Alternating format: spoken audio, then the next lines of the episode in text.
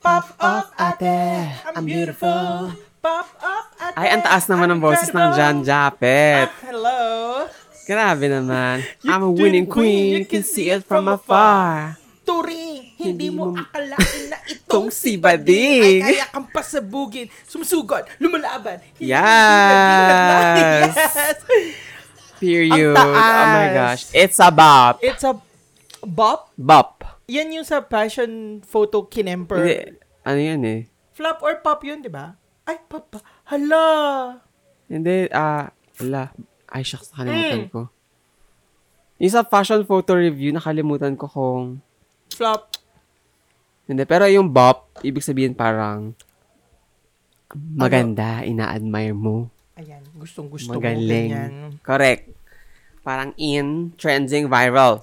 Pero, sa'yo ba, okay ba sa'yo mag, ano si Angina? Ay, dyan sa fashion si- photo review, naalala ko na, tooth or boot. Ayun, toot or boot. Ano ba Yan. yan? Ah, sa'yo, Yan. okay lang ba sa'yo na mag, ano, mag, mag fashion photo review si Angina tsaka si Rock M Sakura? Ay, sandali, agad-agad naman. Wala mo munang pakilalanan. Oo nga pala! Ano ba naman yan? yan? Hello, hello, hello sa lahat na nakikinig ng Two broke gays. Ang taas ng boses. Namulunan ako. Ah. My name is Javed at Juan Hapito. And my name is Boom! It's Martin Rose. Lakas ng bunganga ng mga baklo. Ah, sorry, pasensya na kayo. Um, Um, gising-gising. gising, Ganun, oo, ngayong yes, lunes. Energy! Walang pasok, te. Oo nga, walang pasok Ah, ngayon. oh, holiday Oh, Malaysian. so yung mga may pasok, aba, double pay. Correct, Oh, deserve. Deserve yan, deserve nyo yan. Anyway, Mm. ngayong araw na ito, oo, Ay, ina-announce namin. Na- Announcement! Ganyan, Correct. Na tatanggalin na namin mga segwit. Oo, hindi na natin pag-uusapan ng mga kung ano-anong KKK na yan. Chariz! Matapos natin makareceive ng mga feedback na, Uy, buti naman, nagbalik na, ang Naibalik mga na, segment. correct. Oo, naibalik na. Na andito na ulit ang dating flow. Mm. Well, guess what, bitch? Charing lang. Hindi, kasi parang mas masaya na ano yung discussion natin, no? May format. Oo. Eh, Ano ba? masaya na parang, alam mo yung pa, patalon-talon lang tayo sa mga kwentuhan natin. Parang mas natural. Mas Ah, hindi pilit. Oo. Mas hindi scripted. Oo. Pero, andun pa rin yung, ano, talakan natin. Kalokan talakan. where- Oo naman, oo naman. Chika tayo sa mga, sa mga guest. Correct. Ano to? Ano? Na alam mo yun, na parang may mga iniimbitahan tayo dito para makachika natin. Kasi nga, ayaw natin maging echo chamber. Oo. Totoo. At ngayong araw na to, Ay, Ay. nako, pasabog talaga. Kung Ano? yung kung yung umpisa natin ng boom talaga, ay Oo. nako, boom na boom ito. oh, ito, alam mo, nakakatawa na parang inaano pa natin, uh, hinuhold pa natin yung sorpresa. Eh, makikita Ito man nila sa, sa- PubMart. Oo nga, Oo, so, ko. Yun, isa to sa mga pangarap natin na ma-interview Correct, parang talaga. sabi lang natin last year, as a cruising PH, sabi Ah, sa natin, cruising pa ba? oo, sa cruising pa na parang, Naku, ayan, hahana, hahalugugin Ano? niya ng mga, ano, nagtitiktik sa atin. Correct. Oh, lagot. na parang sabi natin, sana ma-interview natin to, dream natin na ma-interview to kasi feeling natin siya lang yung makakasagot ng mga questions na hinanda natin. Ng mga agam-agam. Yung mga agam-agam natin, correct, correct. Ayan. Oo, kaya, nako, abangan nyo at wag yung Huwag niyong skip utang na loob kasi napakaganda ng mga usapin, ng mga chikahan. Tama. mga bakla. And abangan nyo rin yung mga susunod pa naming kachika. Mm-mm. Kasi, ano, good vibes lang, positivity, ganyan. Kar- Oo, tama. Walang negative dito. Mm-mm. Dito lahat, ano, Unity. unity. Yes. Totoo.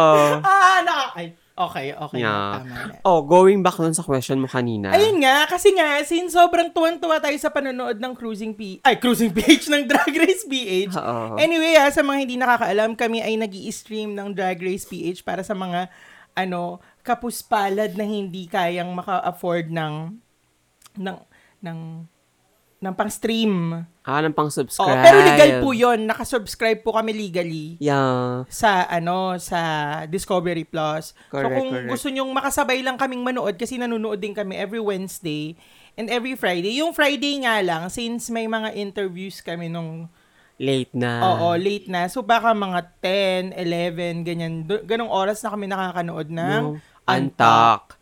So, kung gusto nyo samahan kami, sumali lang kayo sa grupo namin, facebook.com forward slash gays. Gays.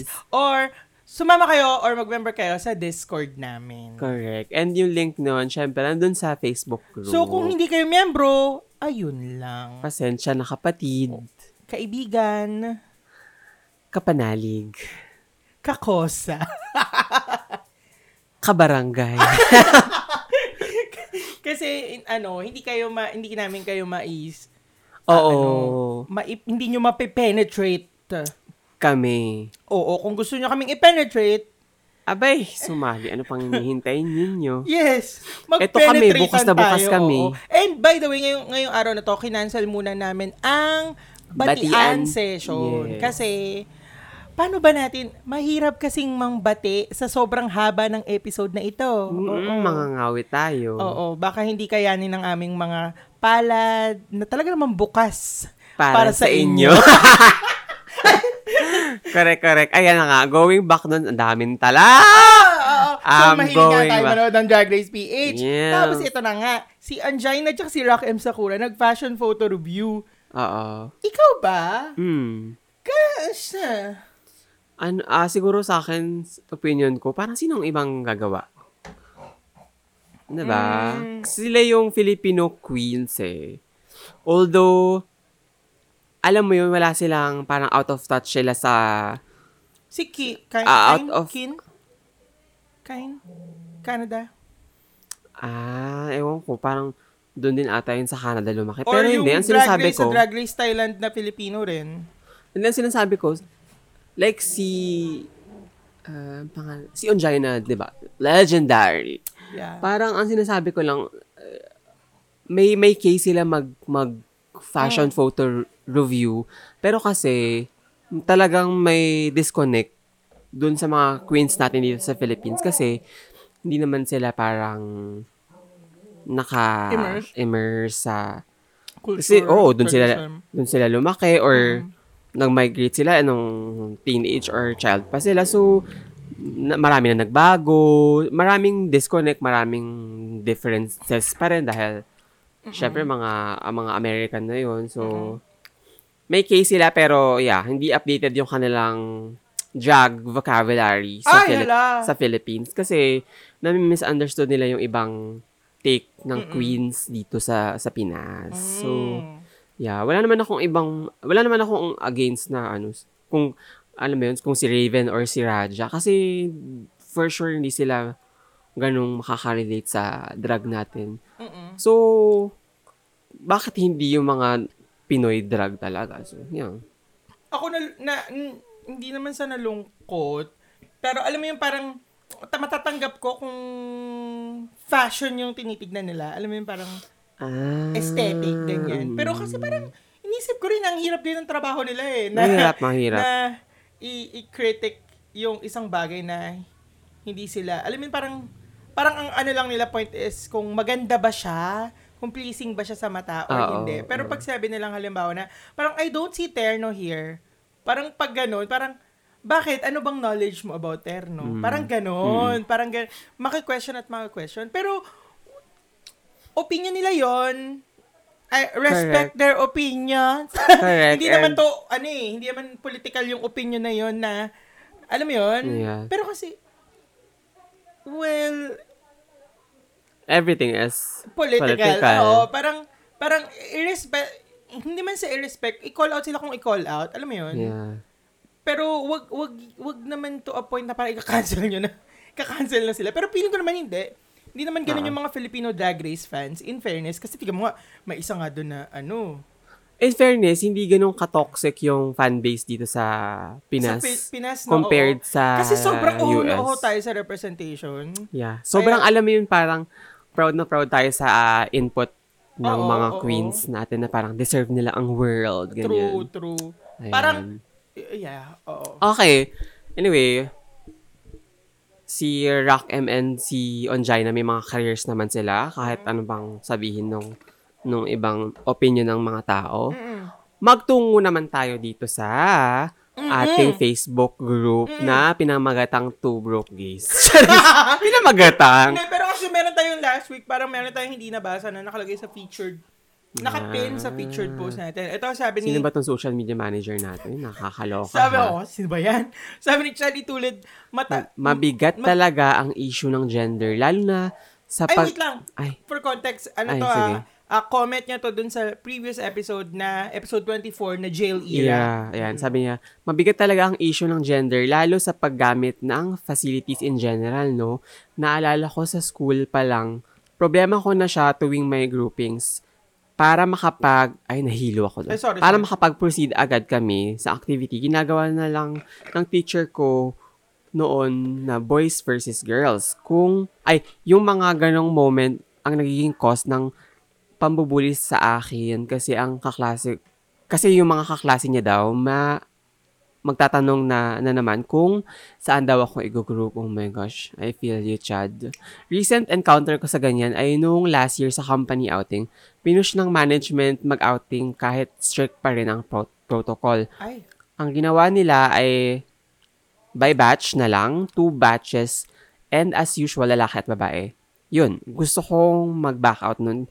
Kasi bukod sa delikado pag gumala, ah, gumala-gala, eh hindi ko naman may enjoy ka- kaso na push through and wala akong ginawang buong outing kundi matulog lang sa kwarto habang yung mga office mates kong lalaki ay nasa labas. Nakaka nagkakantahan at nagiinuman. Sana talaga mas mabigyan ng atensyon ang Soji bill. Lahat naman tayo may be- magbe-benefit since lahat tayo ay may Soji. Wala, share ko lang.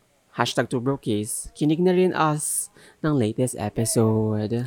uy, ang ang hirap no. Pero alam mo, normal yung nararamdaman ni Chad towards dun sa ganitong issue. Kasi nga, ang ano pa rin eh, ang ang hirap pa rin na parang may segregation. Mm-mm. Tapos, ang, ang, kaya, kaya segregated, segregated, ganyan yung segregation kasi nga, parang, ah, parang iniisip nila, ah, prone kasi sa abuse pag pinagsama yung babae, tsaka lalaki. Correct. Naku. Parang, sino bang abusado? Sino bang abuse Ay. Bakit hindi i, ah, re- Ah, i-rectify oo. yung... At saka, yun nga eh, sinabi ni Chad, yung pag, pag groupings pa lang ng lalaki versus babae, problematic na agad. Ang, ang Mm-mm. toxic na ikaw as as someone siguro, hindi ko naman ina-assume, as someone siguro na, eh, sige, ako na lang. Ako na lang, Okay. i-lugar ko na sarili ko. As someone na nag-identify as non-binary, hindi ako nag, nag fit sa sa uh, binary Gen. ano na yan na, na gender saan nga ako lulugar 'di ba kaya minsan kine-question ko yung parang nagugulat kasi yung mga sa halimbawa sa CR papasok ako na ma, alam mo yun sa girls. hindi sa bab- sa lalaki syempre ako Mm. pumapasok um nagugulat yung mga minsan mga lalaki doon na parang sabi ko fault ko ba yan eh walang non-binary na or walang Oh, gender kung meron man lag nakasara, or walang gender or nasa PWD, kalimutan ko yung word walang gender, gender, neutral. neutral. na CR. Laging babae, lalaki. So, nakaka, nakakaano, nakakasawa. Di ba? Well, yes, nakaka ano, nakakapagod. Pero ang kagandahan nito, na-identify na natin siya. Alam mo 'yun, na parang na-identify na natin siya as an issue. Kasi before parang okay, sige lang, go with the flow lang tayo. Ngayon nakikita na natin and alam mo 'yun, parang mulat na tayo na sobrang necessary nung bill na ito na maipasa intulo. So Correct. parang gawin na natin yung kailangan natin gawin. Huwag na tayong mag magtahi-tahimik lang at alam mo 'yun, parang sarilinin itong nararamdaman natin. Kaya mas maraming boses, mas marami tayong nag-share ng ganitong usapin, mas maraming mas mara- naniniwala ako sa power ng numbers. Mas maraming boses, mas makapangyarihan tayo. Ta- totoo. Kaya kailangan i-voice out natin itong mga concerns natin. Correct. Yes. Yan. Oh, um, Ayan. um, mag-move on naman tayo sa yes, iba pang... isa pa sa nakapin na topic dito sa ating featured post. Kasi sabi, ah, pag, kung gusto nyo makasama sa conversation na ito, all you need to do is to ah, mag-post kayo dun sa group, tapos ah, use the hashtag Two TwoBrokeGays. broke yes, yes. Ayan, sabi ni Luisa Ibanez, ah, suki natin itong sa tindahan ito Correct, eh. correct. Oo, si Luisa Ibanez sabi niya, grabe, ilang months na lang 2023 na. Pero yung comment section sa post na to, for your for context, yung post na to is yung kinasal si Nika Del Rosario, tsaka yung partner niyang si Justin Peña. Kung di Mm-mm. kilala si Nika Del Rosario, aba, bakit? Siya yung kumanta ng ano, At hindi ka Ay, ang Sige. Tapos, kinasalan siya sa partner niya, si Justin Peña sa Yes. Australia. Tapos sabi niya dito, parang asa kuweba pa rin ang mga tao. Sila. Nakakaloka pa yung isang comment na ganitong act daw ang dahilan ng kamalasan sa mundo. Ewan ko nang, ewan ko na nga ba talaga, ang lulungkot ng buhay ng mga taong to. Ayun, lang po, share ko lang, gigil eh, hashtag two broke case. Ano masasabi mo? Ako, alam mo, Oh. the best way to insult a person is simply by ignoring their existence. Para sa akin ha, na Oo. parang i- i- gusto ko nang i-ignore ang mga ano, ang mga homophobics. Kasi once na parang inaano pa natin sila, ah, parang binibigyan pa natin sila ng pansin, mas lalo silang nakakakuha ng sympathy, tapos parang feeling nila ang powerful, powerful na na, ah, ganyan pala, kaya, kaya, kaya. Hindi, alam mo, maganda nga yung ganito eh, na parang, ay nako, mag-ano lang tayo, ipakita natin yung kabaklaan natin, ilabas natin yung power natin, magpakasal tayo kung kailangan natin, alam mo yun, ah, magpakita tayo sa kanila in numbers. Katayin water? lang naman ako. Pero totoo, I agree. Ako naman, siguro masabi ko na, iko-quote ko si Selena Ay. Gomez na parang, kill them with kindness. Mm-hmm. Ganon. Ganon ang atake. Feeling ko, Mm. alam yun, parang wala silang, masas, alam mo, makakapagsabi sila ng kung ano-ano, pero hanggang doon na lang yun kasi, ano ba yan? Napaka-homophobic mo talaga ng mga aso na to. Pero, pag, uh, yun nga yung a- atake natin, yung, um, don't, ah, ano sabi mo? Don't pay, Ignore their existence. ah, ignore their existence, tsaka, um, kill them with kindness. Ay, ako, ayoko silang i-kill with kindness. Totally, wala. Hindi ako kind sa inyong mga homophobic. Allergic ako sa inyo. Tanga So, nyo. Kill, kill, kill ba? Ay, hindi naman kagaya nung, ano, kilala natin. Oh. Pero, alam mo yun, ako, hindi, hindi kayo nag exist Parang, ah, mm, nandito ka, okay, parang good morning, good morning, no, hindi ka, hindi good morning sa'yo. Ah, well, totoo. Alam mo yun? Hindi. Kasi, ah, kahit ilang beses For mo- the nguya. For Sorry. the nguya, Kasi ah. kahit ilang beses mong i-explain sa kanila, na-experience ko na, na parang nag-explain na ako, ganito, ganyan, ganyan. Pero ano pa rin sila? Well, kung ganong kasarado yung Sorry. pag-iisip ng mga taong to, at 2022 na or 2020, um, ilang buwan na lang 2023 na, no? Correct. Hindi ka na mag-exist. Pero I will try.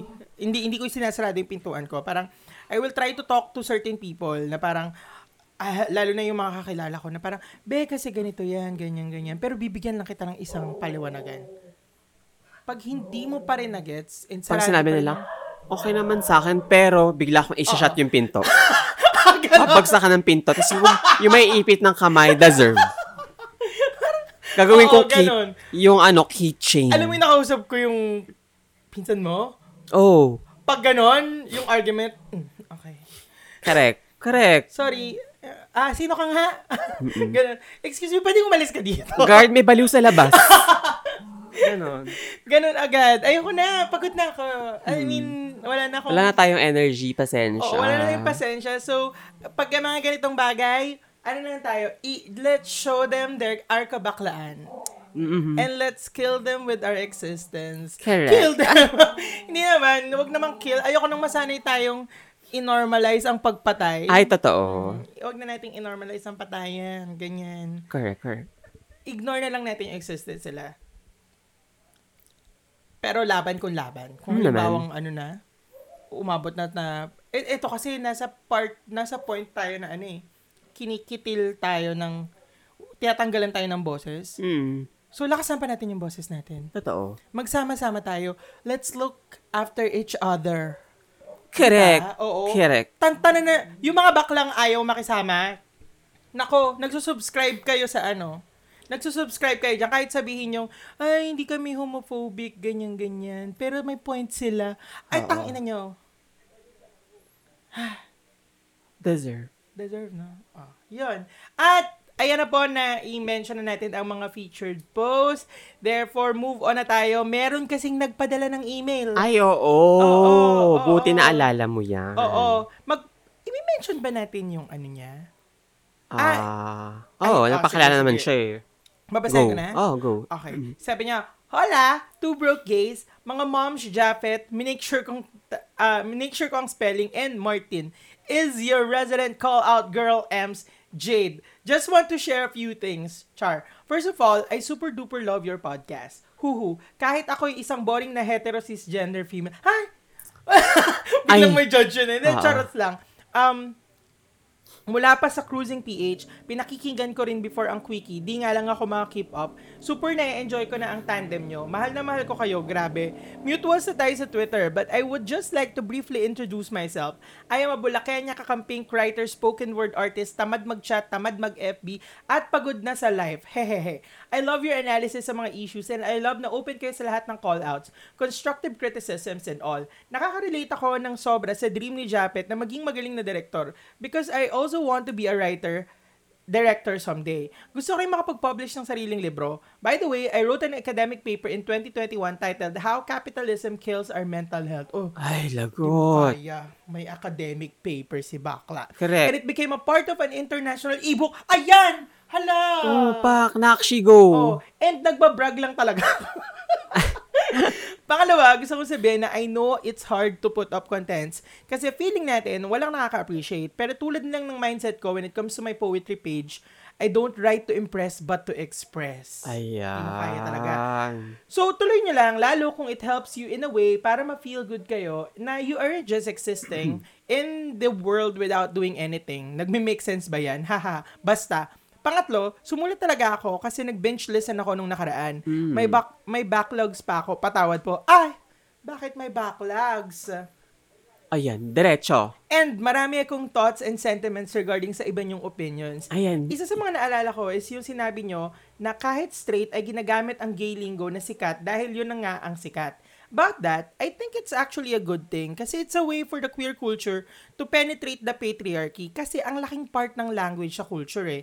And if a lot of people are using the language despite it being queer community, means the world is progressing though slowly. Ang dami-dami ko natutunan sa inyo, swear. Unfortunately, broke girl din ako, kaya wala akong maliambag kundi call-outs. Ha, pero mahal na mahal ko kayo. Sana mga kwentuhan ko kayo. Huhuhu, please, please, please. O naman. Totoo. Oo, tumawag ka. Ay! Mag-zoom tayo. Ganyan. Correct, oo. Thank you so much to Bro Case. Yakap with consent. Laban. P.S. Baka meron nakikinig sa inyo na single male.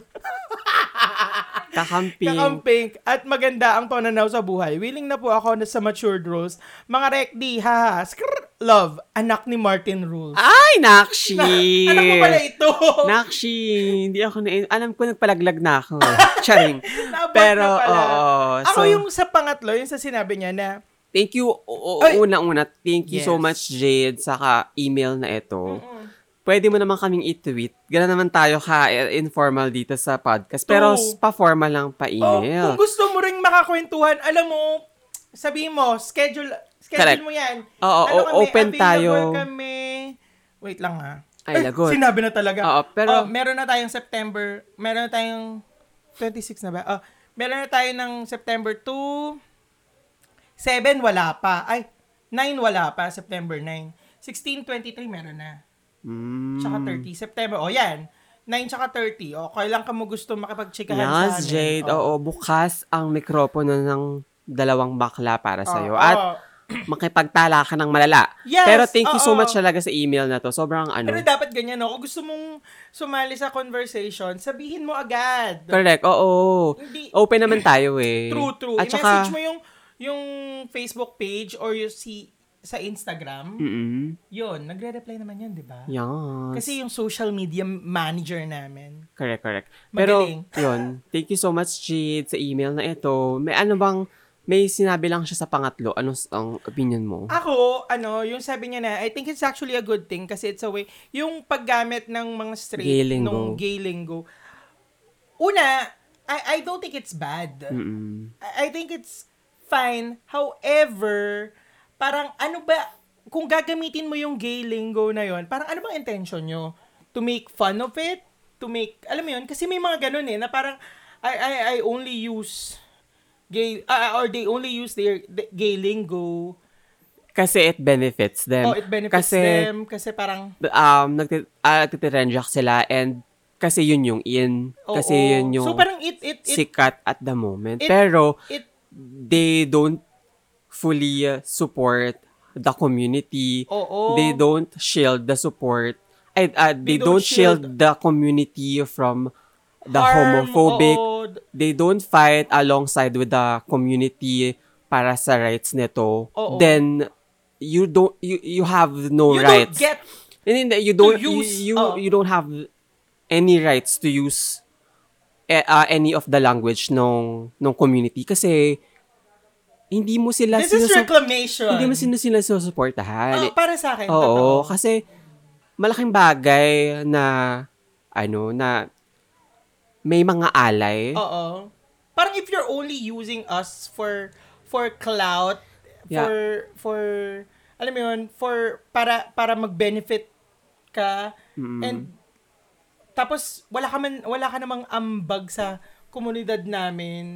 Parang hindi mo naman kami sinusuportahan sa kalsada every time na pupunta kami doon. Alam mo yun? And, and, and itong sinasabi namin, this goes out dun sa mga straight people na, um, yun nga, ginagamit yung gay lingo to make, at to be in, pero doesn't have anything to say to support the community. True. Ah, I agree dun sa sinabi ni Jade na yung language ay malaking part ng kultura para ma-penetrate ang patriarchy.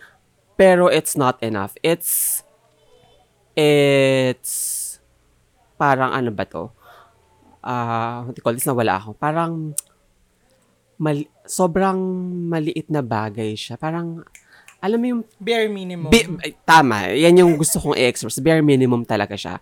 Kung ginagamit yung word para lang ma-express, ay, ay para lang ma, ano ba to? Ma, penetrate yung patriarchy na, na system, not enough. Sa, ah, meron ding mga Sa, straight sa panahon people- ngayon, Oo, meron din mga straight people na they they they use gay lingo para lang parang ano yun para para makapag-communicate din sa atin. Alam mo yun, may may ganun eh. So ah, sa akin talaga it it comes with intention. Kung kung, Ayun, oo. kung ano an, anong anong gamit anong anong gamit sa ng paggamit mo nito when in fact kaya mo naman makapag-usap sa amin without using our language. Parang ganon. mm, Na parang, okay, I understand if you're trying ganyan-ganyan. However, it's not enough that you just try to communicate with us using that language or using gay lingo. No, hindi naman pinagdadamot ang mga bakla yan eh. correct. Pero pag sa mga, sa panahon na kailangan namin yung suporta nyo, sa panahon na parang gagamitin nyo yung ah, ah, sa panahon na parang ah, may mga straight na tao na ginagamit yung gay lingo para pagtawanan kami, sana i-shield nyo kami. Sana kayo mismo yung mag-stand out para sa amin. Kasi, kasi Stand ganun up. eh. Ay, stand up para sa amin. Kasi, may mga ganyan eh, na parang, parang, ah, okay, ga, mag, mag-uusap tayo na parang, oh, straight ka, tapos babaklain mo ako, mag-usap tayo. Okay lang yan. Tap, pero, pag behind my back, parang pag ginagamit mo yan, para mukha kayong nakakatawa or gagamitin nyo yan as insult sa isa't isa, parang anong anong gusto nyong sabihin sa amin yan na yung language namin is or yung way pamamaraan namin ng ng pakikipag-communicate sa isa ay something na ano sa inyo, nakakatawa and for entertainment use. Parang girl, 2023 na, ilang buwan na lang. Yeah, totoo. So, I agree. So, doon, doon, doon, doon tayo nagkakatalo, Jade. We understand na, yes, uh, uh, masaya na a lot of people are, use, are is using the language ng queer community. However, sana sa mga cisgender or sa mga heteros, um, i- i-value nyo yung, i- i- i-value nyo yung, uh, paano ba? I-value nyo na may privilege kayong anuhin yung language namin or gamitin yung gay lingo the way you want it. Pero sana nandyan nga kayo pag, pag, eto na, kami na yung nasa agrabyado. Kasi, Correct. ngayon, tingnan nyo, sobrang agrabyado kami. Hindi kami makapagpakasal dito sa Pilipinas. Alam mo yun, hindi kami makapag... May mga partners, tapos pag na-ospital, hindi, hindi namin... Ang tawag dito? Hindi namin... Ah, ano, ano yun? Ano yun? Yung parang... family, next of kin. Ah, oo. 'Di ba? Hindi hindi pwede papasukin kasi hindi naman kayo magkaano-ano eh.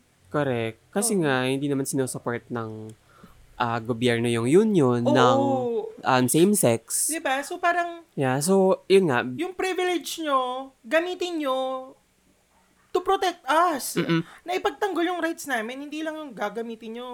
No. It- Oh, and I enough. feel si Jade naman ay isang malaking ally. Dahil kung Oo. hindi, hindi man siya nakikinig sa atin. Oo At naman. hindi naman siya, Pero this is hindi not naman siya, hate. Ah, what do you call this? this is not hate towards Jade. Hindi, hindi. Maganda Ang- nga na na-open niya eh. hindi siya, yung, alam mo yun, laging nag, nag sumasagot, nagre-reply sa tweet, Oo. or nag email ng ganito, kung hindi siya isang malaking ally. Alay, so, oo.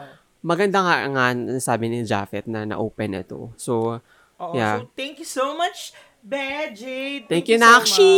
much. And Oo. congratulations sa isang, ano mo, Oo um, nga, napaka-ano mo naman pala. how to kill, how, how, How capitalism, kills, our, mental, health. Parang ang sarap naman niyang i-open. Alam mo, pag nakipagtsikahan to sa atin, oh, batuhin natin ng mga tanong. O sige nga, paano? Ay, ano yun? Ano meron? ba't ko Sasha? Baka may mga, Ah, Bakit, sige. be? Oh. Sagot, sige. Sagot, Sasha. Okay, mag-uusap daw sila ni Jade. Sorry. Sabi, ipakausap niyo yun sa akin. Oh, Ganon. Jade, mag-uusap daw kay ni Sasha. Correct, so, correct. Mag-schedule ka na kung kailan mo gustong makausap si Sasha. Ayan. Thank you, Jade. Yes, Ayan. maraming maraming salamat. So, wala mo wag na nating patagalin kasi Correct. napakahaba. Ah, Oo. Oo, ng pag-uusap na to. Magtungo na tayo. Sa ating Kalokang Kalokang talaka talakan. ng ina nyo. ng ina nyo rin. Oscar? Okay, ayan, got it. Okay, hello. Ayan, Sobrang, oh, naka-record na. parang hindi namin alam kung ano, kung, Kung paano paano, magsisimula. oo, kung paano ka ba namin i-introduce kasi. Minimension namin lagi sa podcast namin na parang isa sa mga pangarap namin, ma-interview namin si Rogelio Braga. Braga. Sobrang, Kasi andito ka na. tapos sobrang ano, alam mo ba na parang naka-attend kami ng summit, tapos parang tinatanong kami kung kung sino yung inspiration namin, kung ano. Tapos lagi namin minimension yung name mo. Correct. Na parang, ko. Oo. Oo. Kaya, Eh, kaya kung at ilang... mga korporasyon yun ha. Oo, kung naubo-ubo ka dyan sa London dahil sa amin. Pasensya na kung nasa mid ka, kung oh, nakagat ko ang dila ko. Ganyan. Oo. Nagagawa namin Oh, ba tayo? No? Oh, maraming salamat, Diyos ko. Meron, sana mga mab- mab- mabuting bagay ang na influensya ko sa Pero, pero ayan, sige, Okay. introduce na natin, Ah, sige. Martin. Ano ba? Okay. Oh, hello sa lahat ng mga nakikinig sa amin. Ah. Ah, welcome sa segment ng aming show na pinamagatang Kalokang Talakan. Oh, mo kaya. Ito, sabi namin, pangarap talaga namin ma-interview to eh. Isang manunulat, novelista at political activist na si OG Rogelio Braga. Ay, Hello! Sabihin OG. Oo. Um, okay, continue. Ayan. Kasi teka lang, hindi ko alam kung paano ako magsasalita. Talagang namamawis talaga yung buong katawan ko. Sorry. Kumusta naman po kayo dyan? Ito, bakla pa rin. Tama, Wala pa rin. Oo, pula pa rin ang hasang, gano'n. ano, surviving. So, maraming problema dito sa UK. Ganyan. So, sino problema dyan sa Pilipinas? Maraming korap na na politik politiko. Pero yung mga korap dito, totoong may Oxford degrees. So, talaga, pero korap pa rin. Ganun. Alam so, niyo po, ganyan. pag, pag may mga post kayo na mga ano, may mga post kayo na parang sumasama kayo sa mga rally dyan. Kami ni Martin, talagang, Kami yung kinakabahan para sa iyo. tsaka talaga pumapalpak talaga kami every, ano, every bitaw ng mga chika mo. Oo, diba? Oo. I- sabi ko, ito ko, ang modelong bakla. Ah, Tama. Ito ang baklang dapat nating Correct. iniidolo. Sabi ko, paglaki ko, dapat ganyan ako katapang. Naku, nakakatakot dahil lalo na sa nangyayari dyan sa Pilipinas. Hindi Oo. naman nakakatakot. Pero kasi syempre, kailangan lagi tayong matapang. Pero Tama. pero grabe rin kasi ang nangyayari dyan, di ba? At saka yung eksena ng mga tao na, eksena ng mga nasa gobyerno, na nasa kapangyarihan. Correct. Pero dapat maging matapang. Tama. Oh, hello sa, hello, siguro babati ako sa mga nakikinig sa inyo. Yes! Hello dyan sa, yes, hello dyan sa Pilipinas, mga baklang. Ayan. Ang para sa mga DDS, tsaka sa mga BBM, ayun, hello Ay. din, mataisana kayo sa pinakamahalagang araw ng buwan. Oh, G, feeling ko sobrang hindi enough yung pat, ah, papakilala namin sa'yo. Can you introduce yourself sa mga listeners namin? ayun, ako pa, Kapilitan na to. ako pa si Rogelio Braga, pero ang tawag ko sa akin ay si Oji. So na, nakatira ako dati sa Pilipinas, pero kasalukuyan ako nandito sa London, sa United Kingdom, dahil pinaalis ako ng Pilipinas. dahil sa, tampa, sa bunganga ko. Ah, pinagag sa mga pinaggagawa ko. Yun. Isa Ah. po akong mandudulan, nobelista, yan, sa, sa akademya, yan, chismosa, ganyan. Ayun. So, so Marites. ah, Yun. So, isa po akong mandudula at nobelista, manunulat, ah, correct. na nandito ngayon sa UK. Yan. Ayun. Naku, Japet, alam mo, hindi ko alam kung paano talaga. Nagsulat tayo, nag-ready tayo ng questions, pero Questions. parang jumbled siya sa aking utak. Ako din, paano pero magsisimula. since, ano, since pangarap ko rin maging isang mag- magaling na manunulat, siguro ako na yung magtatanong nitong question na to. Magsisimula ka na Okay. talaga. Oo, magsisimula na ako. kasi munang i-share to eh. Anong So, i-share? ano, Ano, na before tayo magsimula Ay, sige, kasi, go. ano, so kalagitnaan ng pandemic, tas parang ala tayong ginagawa sa buhay, parang patapon na tayo, ganyan. So, na-share mo si Oji yung ano niya, yung isa niyang Facebook live. Hindi. Nag, Yun yun. hindi. Ako mag-share. Ah, sige, kasi go. ganito, naalala ko, may binabasa kasi akong libro ni Oh. Alan Derin. Tapos yung Mm. libro, yung um, may tik-tik sa bubong, may sigbin sa silong. Oo. Tapos, Ah, yeah. meron ako nabasa doon na sinulat mo na hindi niya ako pinapatulog ng ilang gabi. Tapos sabi ko, yung, yung, yung lol, ah, nakalimutan ko na yung title. Lola, aling lilay ng Luzon Avenue. yan, yan, yan. Tapos, yung dating niya sa akin, parang may hindi ako, may, may, may meron akong pakiramdam na may layer siya ng kwento na hindi mo sa akin nilalahad. Mm. Ganun yung pakiramdam Ah. ko. Na parang, Mm. wait, hindi lang to basta tungkol sa aswang. Yeah. May layer to ng kwento. Tapos yun nga, tapos, visionary ko na nga, sabi ko, oh my God, ang, ang galing ni Rogelio Braga. Tapos, inad kita sa Facebook. Tapos, nang inad kita sa Facebook, binarda mo ako. Binarda? oh my God! Anong Ano barda? ginawa ko? Kasi parang meron siyang, meron kang pinost na parang, ah, parang nagtataka ka sa, sa parang dalawang kapitbahay mong dalawang lalaki. Oo. Tapos, parang ako, parang yung sina, yung si, nag-comment ako doon. Tapos parang yung comment mo na parang parang ang dating homophobic ako or may internalize homophobia.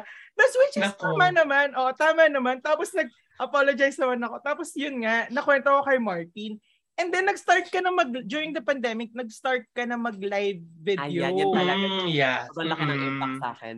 Tapos pinapanood ko kay Martin, sabi ko ang galing niya as in talagang sobrang na na, na bago talaga yung Sobrang- pananaw ko sa buhay. Correct. Ako din, during the pandemic, parang na-radicalize ako. Ay, Diyos, parang na-radicalize tayong lahat, no? Oo. Hindi, actually, dahil dun sa FB live mo, kasi parang yung yung structure ng... Oh, Ah. yung sistema, yung yung, sistema, yung unlearning ng ng, colonial government. Ayun, sabi kinemper. ko, gano'n ang effect sa akin. So, alam mo yun, parang na-incorporate ko siya sa um, views ko sa live and dun sa Mm-mm. um, Mm-mm. YouTube channel ko din, which is sobrang laking bagay kasi sobrang na-change talaga ako nung, um, nung kahit saglit na segment ko dun sa YouTube channel. So, ay sa Facebook rather. So, thank you so much, Oji. Ah. Salamat. Salamat. Mga bagay na kay mga bagay na kailangan natin gawin kasi yan. Yung mga. Tama. Parang, oo. Nakakapagod siya minsan. correct. pero correct. Wala tayong choice. Oo. Gusto natin ng maayos na buhay. maayos na bayan. Oo. Tama. Diba? Alam mo ba ginagawa namin, ini-speaker ka namin dito sa Bopa. Compound kasi to. Na hindi, kailangan marinig nila. Totoo. Kailangan marinig ng lahat. Ganun Oo, oo, ginagawa. oo. Oh, yung bakla, pag, pag, pag, pag nirelease nyo na ito, marinig ito ng militar. Hello sa mga militar. Naga, naku, kinakabahan na nga po kami. Oo. Oo. So may magtitiktik lang na naman ba ito. sa amin? Oo. Titiktik na ba kami mga simpleng bakla? Correct. Para red tag Mag-iingat na lang kami. Oo. Magbabaklaan lang po kami dito. Tag. Correct. Pero ayun, pupunta na ako sa go, question. go. Pupunta na ako since Okay. gusto ko ngang gusto ko talagang maging ma- magaling din na manunulat. Eh, bago ko, Oo. alam mo yung parang, ay alam mo ba, wait lang, before talaga tayo dumako, Ang meron, dami naman pasikot-sikot ng saglit Kasi, ano to, dream ko makausap to, ano ba? Well, true. Ano, um, ah, nag-apply ako ng isang, sa isang school sa ah, Barcelona. Tapos, Ah, sa so nag- nag-apply ako ng school doon. Nakapasa ako doon sa school. Tapos, Mm, parang okay. ang ginol ko, alam mo ba na ang ginol ko ay ma-document ko ang buhay mo dyan sa London. Ay, ambog. Kasi Ay! documentary filmmaking school yun. Tapos parang sabi ko, Ah. ang goal ko ay ma-document ang kauna-unahang ah, Pilipino na may refugee status sa Pilipinas sa rehimen ni Duterte. Correct. Oh my God, yun talaga yung pangarap. Kaso na hindi ako nakapasa sa visa kasi wala raw akong pera. Ay, pero kung magaling kang maghanap ng funding, kung, ma- kung may may time kang mag-google, makakahanap at makakahanap ka ng funding. Correct. Yun Alam lang yung, oo, tsagaan lang talaga yan, be. Pag sa mga ganyan, ano, bibigyan mo siya ng oras na magre-research, makakahanap at makakahanap ka ng funding. Dasal, nanalig ako. dasal reveal po. Paano? ano pong ano nyo? Oo. May, may atang po ba yan? Oo, no, no, no, seryoso, ano siya. So, uh, Google, and then aalamin mo yung, aalamin mo yung mga, ah, kasi networking din yan. So, Mm. yun, Ay, usapan hindi ako rin lumalabas eh. Oo. Ayan, no, online networking. So, introduce yourself, introduce your work, tapos introduce to people. So, kapag lumalawak na lumalawak yung network mo, um, dumadami yung chance mo na may makita kang opportunity. So, yun yung magandang gamit ng ng internet at social media. Sana ginagamit natin siya sa ganung bagay no, sa Oo. Pilipinas. I mean, not us, but you know, the people, instead na magpaklaganap ng fake Ng news. kadiliman. Correct. nakadili ng lason. diba? Sana, sana ginagamit natin siya sa paghahanap ng oportunidad ng Tama. positibo na makakatulong sa buhay pero wala. Eh, eh, iba, hindi ko alam na nangyayari sa mga Pilipino kung bakit ano, nilulunok na lang lahat ng Kasi dahil sa sa, sa kantang ano eh, nilunok kong lahat. lahat. Ayan. Oh, Pero-. Ayan. ano, paano ka nagsimula? Paano ka nagsimula sa pagsusulat? And masasabi mo ba, saan ka na nadala niya ngayon? Ah, okay. So, mm, I think that yung question na yan, nags, nagsimula yan sa pagmamahal sa libro, I guess. At sa pagbabasa. Kasi nung bata ako, kasi squatter, you know, parang ah dyan sa Luzon Avenue. Tapos syempre nanay mo, tindera ng isda, tatay mo, construction worker, wala sa pakialam sa sa ah, pag-aaral at pagbabasa at pagsusulat. Pero meron kasi akong lolo na mahilig siyang magbasa ng libro um, dinakita na siya sa bahay namin kasi bata pa yung mga magulang ko na nag-asawa. So, pinadala niya lahat ng Reader's Digest sa Negros. Ooh. Kasi mga libro, oo, doon sa Lon, sa, Lon, sa Manila. So, nagbabasa siya lagi. So, ako nung bata ako, nakita, nagawa ng lolo ko. So, I think yun. So, nung bata ako, na parang yung first love ko talaga ah, sa pagsusulat is sa pagbabasa. And then, dahil hindi naman namin na-afford yung bumili ng mga libro-libro. As in, literal kasi, pa, ano yun eh, pagkatapos yun ng Marcos, ano, during the Marcos years yun, ah 86, tapos yung ah, post-Marcos years, yung bata kayo pinapanganak nun, or mga bata pa kayo, talagang gapang yung buhay nun. Kasi yung after nung Marcos, nung 1986, yung literal na wide na gap ng mahirap tsaka mayaman. Kaya kung babalikan niyo yung mga pelikula ni Sharon Cuneta, alam mo yung mga bituing walang lingning, Ah, pasan yes. yes. Yung recurring theme noon is yung may mahirap tsaka may Ah, mayaman. O, kasi ganun yung buhay noon. So, nung bata ako, so parang Ganon. So parang, ay, bakit yung lolo ko nagbabasa? Ganon. English pa. So, yung pag tinatanong ako palagi, so kailan ako nag-start na magsulat? palaging yung kailan ako nag-start na magkaroon ng interest sa libro. Mm. Then, first time kong nakabasa ng libro, yung nabasa mo from cover to cover, eh high school na ako. Pero nung, alam mo, nakaku-curious ka lang sa libro, pero nag-iipon ka ng mga libro ng lolo mo. Pero yung literal na nagbasa ko ng libro, Nancy Drew, from cover to cover. Kasi yung mga classmate ko mayayaman. So, ah. silang, ano mo yung Nancy Drew na, na, na hardbound, tapos meron silang isang collection. Kasi sa private school ako nag-high school. So, pag walang teacher, high school, nagbabasa yung mga kaklasmate mo. So, na-curious ako. Sabi ko, pahiram naman ako niyan. So, pinahiram niya ako ng Nancy Drew. The Clue of the Velvet Mask. Mga, yun yung unang-unang libro kong nabasa from cover to cover sa English. So, simula nun, uh, nagkaroon na ako ng interest sa panitikan. Mm. And then, uh, yun. So, then nagkaroon ng interest sa teatro. So, gusto ko rin sumulat ng script. So, nagsulat ako ng pangit na script na parang third year high school ako noon. So, parang sumulat ako ng script uh, para dun sa grupo namin, sa theater group namin. Pero of course, ni-reject siya tungkol sa after World War. Imagine mo, I think, eh, bata, actually, bata pa ako. Siguro mga 12 years old ata ako noon, or 13. Sumulat ako ng play na after ng World War II, tapos yung mga Pilipino patients sa UST, nagkikwentuhan sila sa experience sila sa World War II. Nanonood sila sa ospital. Kasi based sa kwento ng lolo ko. Oh. So yun yung una kong sinulat na complete na play, na, na skit, ganyan-ganyan. So, yon So, nag, na-serious lang, naging seryoso lang siya nung nasa UST na ako, nung estudyante na ako, mga siguro mga 17 or 17 years old, yan, nung na curious akong mag um, sa um, na-curious ako sa kwento ng Balanggiga. Yeah. Uh, kasi merong merong isang pamphlet si Renato Constantino na pinabasa sa amin sa political science. Tapos binanggit din yung Balanggiga. Tapos parang, ay, may minasakar pala yung mga Amerikano sa Pilipinas. Siyempre, I grew up on a time na parang wino-worship mo yung Pilipi, yung Americans. Correct. Lahat ng, uh, lahat, oh yes, lahat ng magaling ay America, English, etc. And then oh. you're surrounded noon nung 90s, um, pag English ka kasi matalino. I'm not sure kung ganyan pa rin sa atin ngayon pero kino-contest na yan sa atin ngayon eh. Na kay English ka, matalino, mayaman, social, ganun yung culture.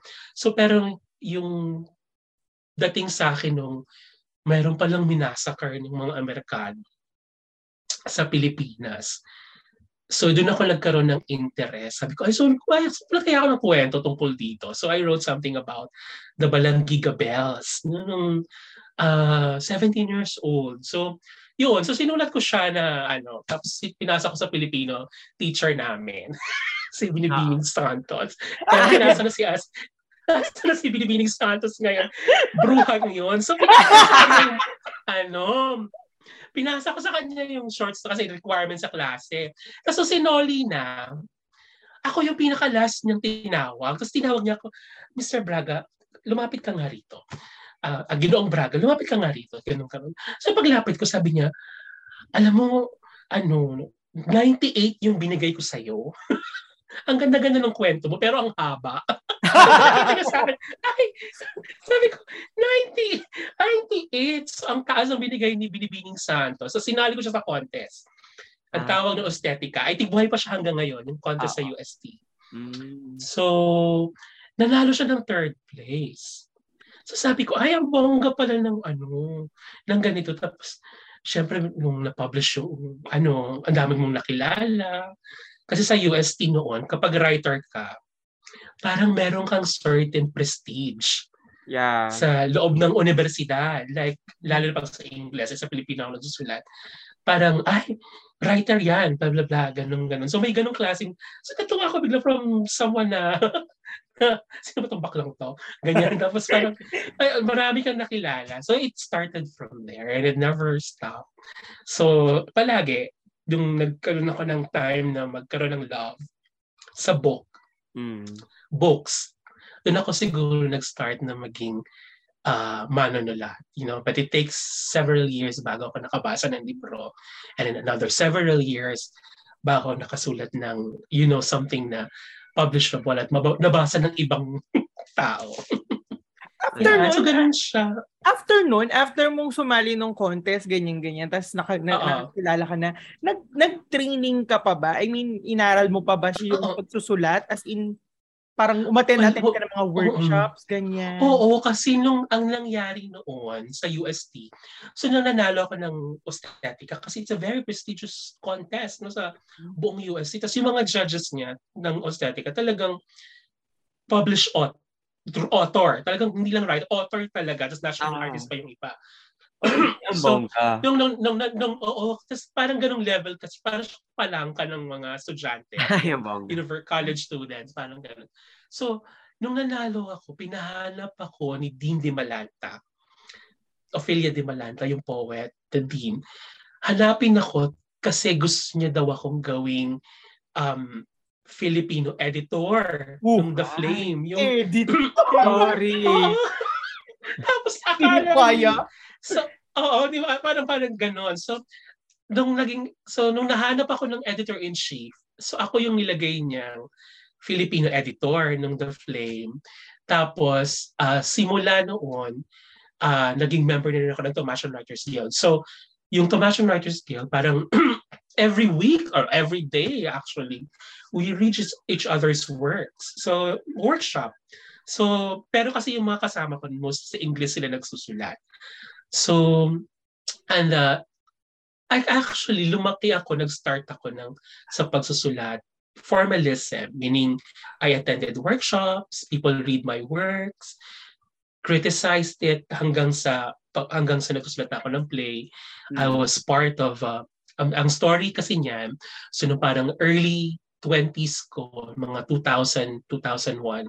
So pa nagpapa-workshop ako ng short story, fiction talaga yung love ko. Mm. Lagi sinasabi sa akin na meron akong problema on dialogues. Yung di- dialogo sa kwento. Yeah. So sabi ko, so the best way para matuto ako ng dialogue, sumali ako sa pagsusulat ng dula.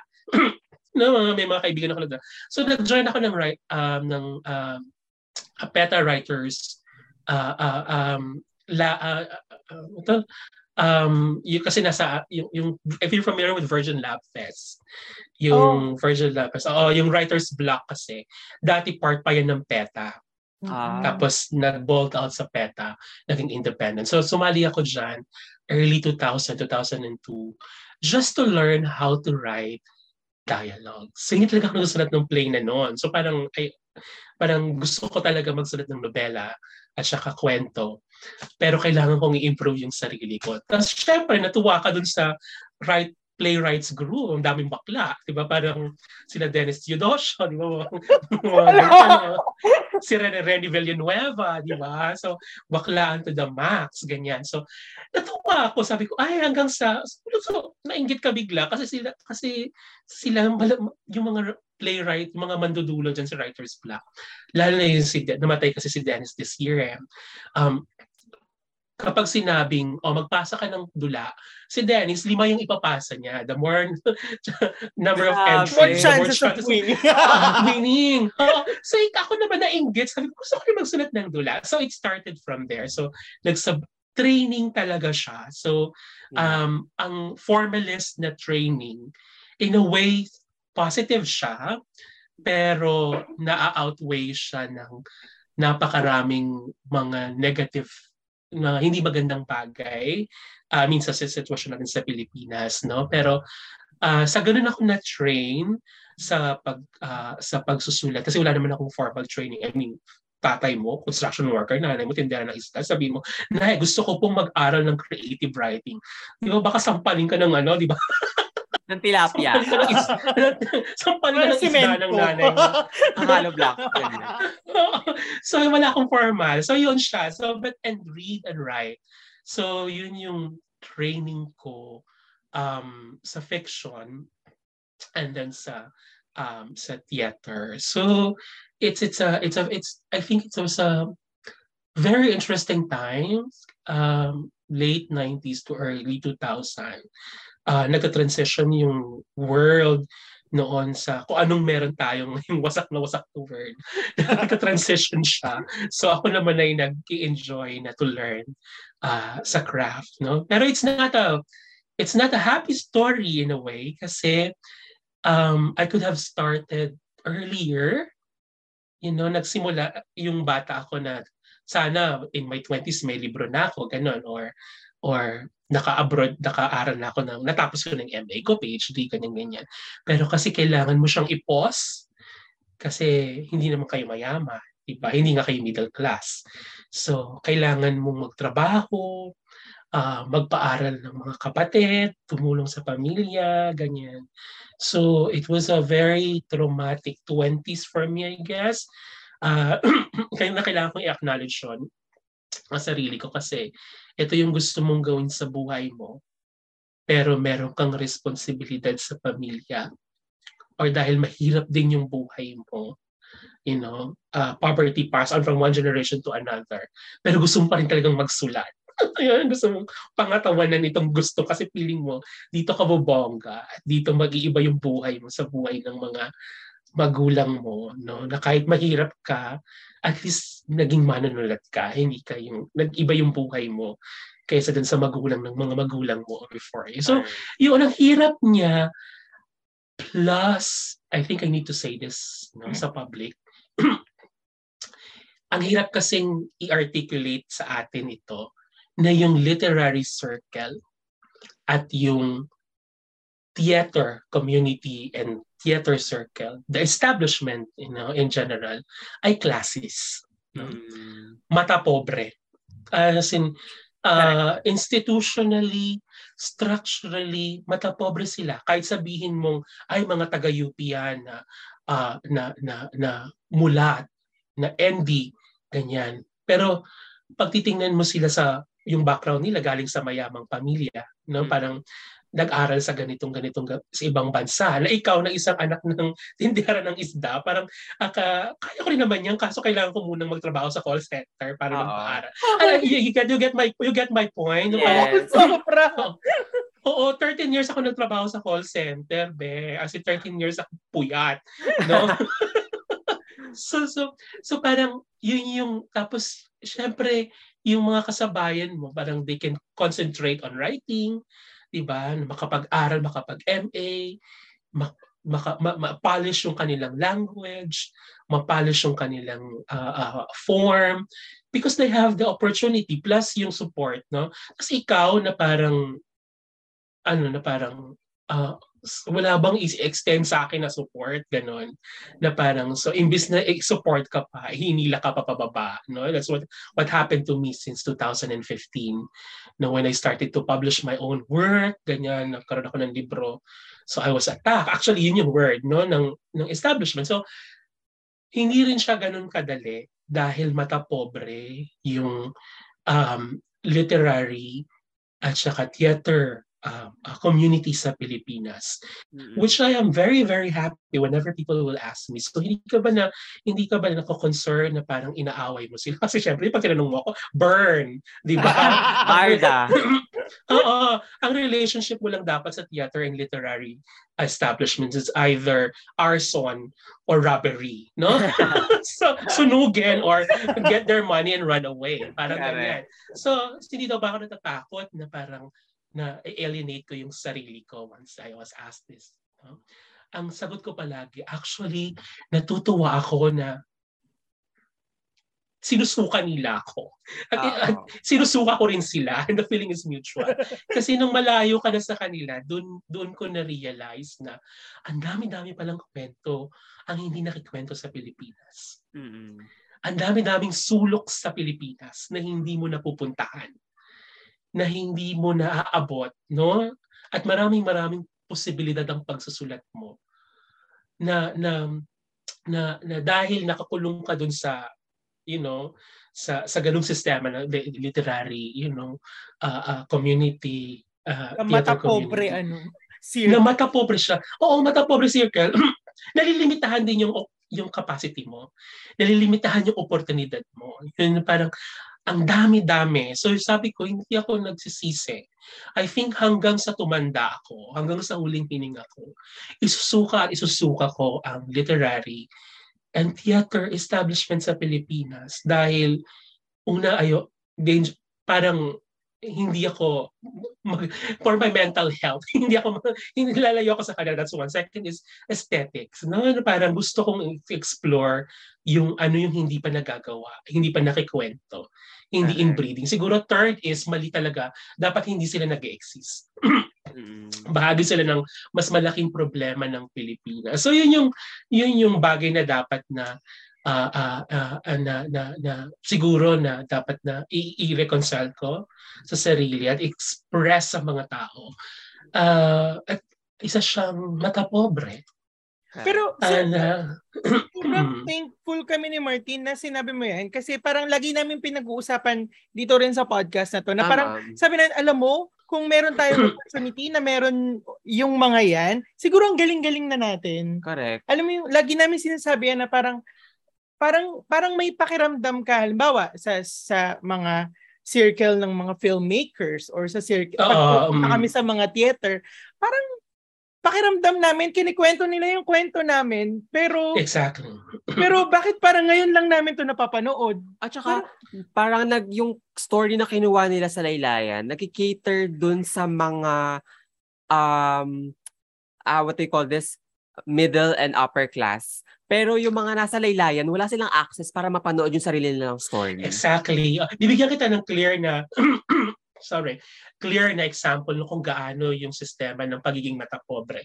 Halimbawa, ito nakikita, hindi ako bibigyan ng pangalan, pero nakikita ko to circling around sa Twitter, sa Facebook.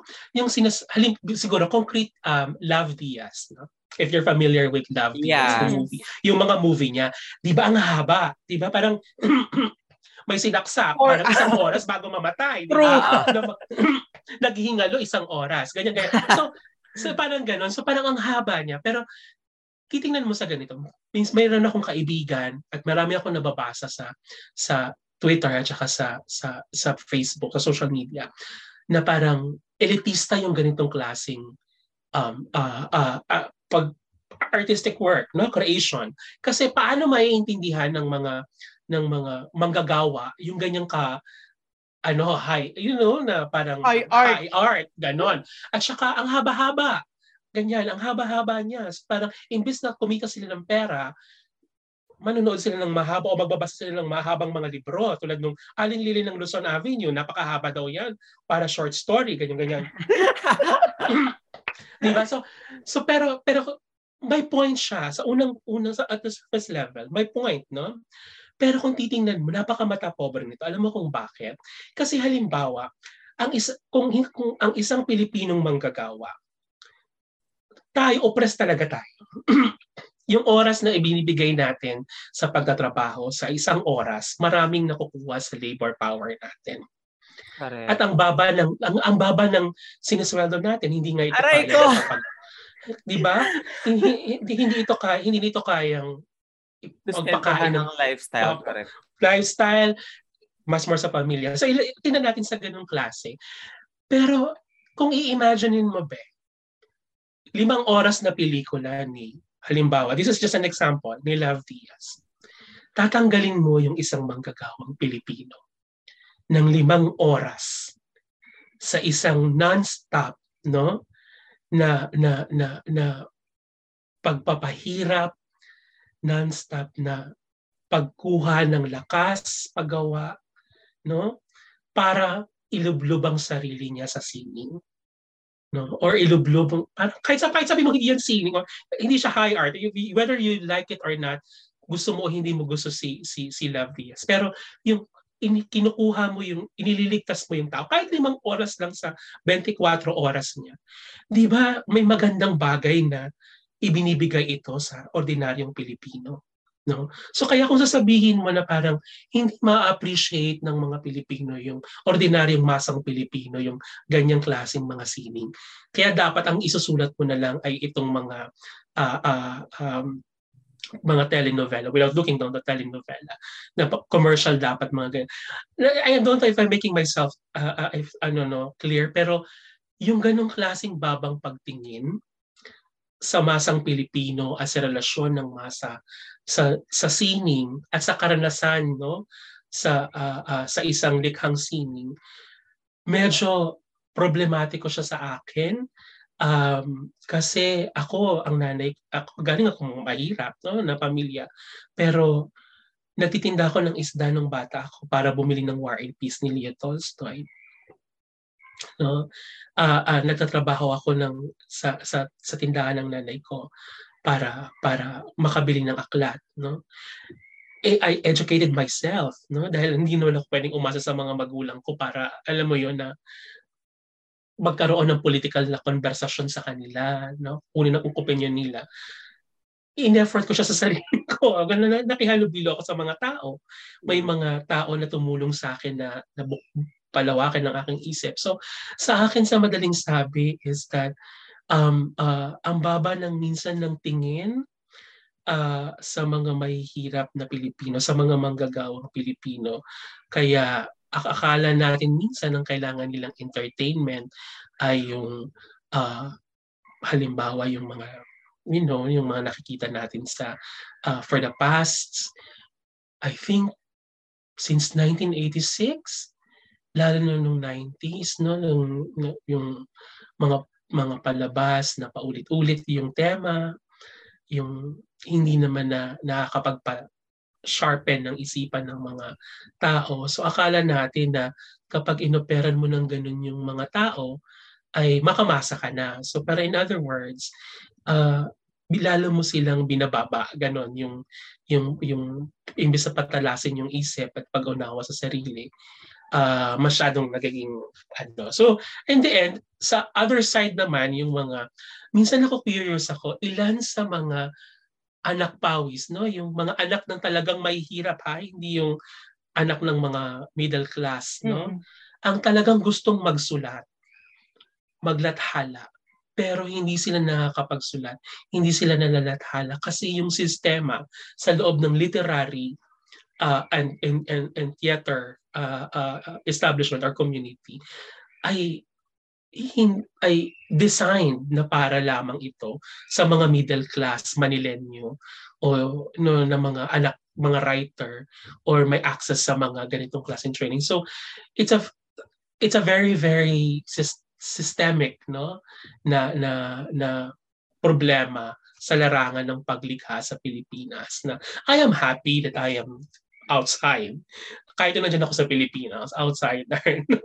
At minsan sinasabihan pa may, may, may mga isa pa nga batang manunulat na nagsabi sa akin, sinabihan daw sila sa isang workshop na masama daw akong eh, example sa mga batang manunulat. Ganyan. parang, grabe naman, parang, bakit naman, Parang Dapat sinabi mo, OG, thanks for the compliment. ah, diba? Kala nyo ha? Pero ano? Oh, well, Oo, yun. So, gan- so ganun siya. So gusto ko siyang isulat in a, in a, in a, in a long form mm-hmm. para mas lalo kong makrystallize yung karanasan ko dyan sa Pilipinas. Correct. Para tayo, kunyari, yung m- mga mga manunulat na hindi talaga tayo anak ng mga mayaya, mga middle class, upper class. No, alam natin yung problema. Mm-hmm. No? Alam natin yung sistema. Na, my God, even magpa-contest. so, so, pa-contest judge si ninong mo, ganon. So, yeah. kaya magaling yan kasi taga-Ateneo, ganyan. So, taga-Lasal, parang, ay ma'am, parang, ano, so, yung, yung ganyang sistema, yung ganyang sistema, Oo. para na rin tayong, ano, no, ginaslight kasi yung yung ganyan parang ikaw halimbawa ikaw sa sarili mo parang oh. Inisip mo na parang ay hindi ako magaling kahit naman ma- alam may kakayahan yes. na parang parang pakiramdam ko tuloy anto ginagaslight yung ito na ba yung epekto ng gaslighting ng mata pobre circle sa atin? Oh, I bet that is so true, Japet. Kasi I'm going, going to I'll give you a concrete example. Meron akong book na lalabas, yung in translation sa English, My Rush Hour ba sa Third World Country? Pinabasa ko Oo, oo. Pero kasi itong mga short story na to, uh, they were written and published from 2000 to 2010. So the first decade of the millennium dyan sa Pilipinas. So siguro isa lang dyan yung hindi pa na-publish. Pero lahat yan na-publish na sa mga literary journals. Now, nung nung si Christine Ong Muslim, parang she spoke with someone, uh, si Eric Abalajo, na I don't know him personally, um, to write an introduction doon sa book, sa English dito sa UK. Mm-mm. Tapos yung sinend sa akin ni, eh, ni Christine yung introduction ng Eric Abalajo na parang professor ata to sa UP sa, sa Visayas. Alam mo, parang na ano ko, parang in, naiyak, naiyak ako ng slide habang papunta ako sa London Book Fair. Kasi nung binabasa ko siya, parang, shit, ang galing ko palang magsulat. Parang, oo, Nauga parang ka. di. Oo, parang sabi ko, ta- nung bata ako, magaling pala akong magsulat. Pero, bakit, bakit lagi akong sinasabihang, um, you know, hindi na lang ako ibigay parang, you are this far from this writer. Bakit hindi ako naka, na nire-reject ka sa maraming publication, which I la- later knew, na-discover ko lately na more on a personal pala yung pagre-reject nila sa akin except doon sa merit ng work, no? At, at sabi ko, tang ina, pinagapang nila ako sa Pilipinas. Pinagapang akong literal. And nagpapasalamat ako dun sa taong nagsulat ng introduction. I think ba, yung ko, teenager pa ata siya nung nagpa-publish o bata pa siya nung nagpa na parang, parang sinusulat niya, bawat kwento, i-explain niya na parang, oh my God, shit, parang nagaslik. parang na, na, na, na, na-convince ka na hindi ka magaling. Correct. Actually, hindi lang sa hindi ka magaling, na-convince ka na wala kang talent. Oh my Kaya God. hanggang sa umalis ako, hanggang umalis ako ng Pilipinas, ganun yung nangyayari sa akin dyan. Hinihila akong pababa. Literally, and I can name names. I still have all the screenshots, the things that they told about me. One, isa pa nga, ni- talagang sinabi niya in public kung bakit niya nila ni-reject yung work ko doon sa pinagpapasahan kong mga contest. Pinag That's why hindi ako hindi ako tumatanggap ng anumang award Yeah. sa Pilipinas kasi hindi ako naniniwala simula noon. So, it's a very um, uh, mata pobre. I think it has something to do with class, um, Jap. It's not dahil uh, ayaw lang nila sa ugali mo, dahil, you know, masyado kang squatter. Uh, uh, maayos naman ako makitungo sa tao, di ba? I mean, sa, in, in personal, sa totoo lang, sa, sa harapan, maayos ako makitungo. Iba ako sa pagsusulat at saka sa sa social media no at saka sa Yeah. totoong buhay.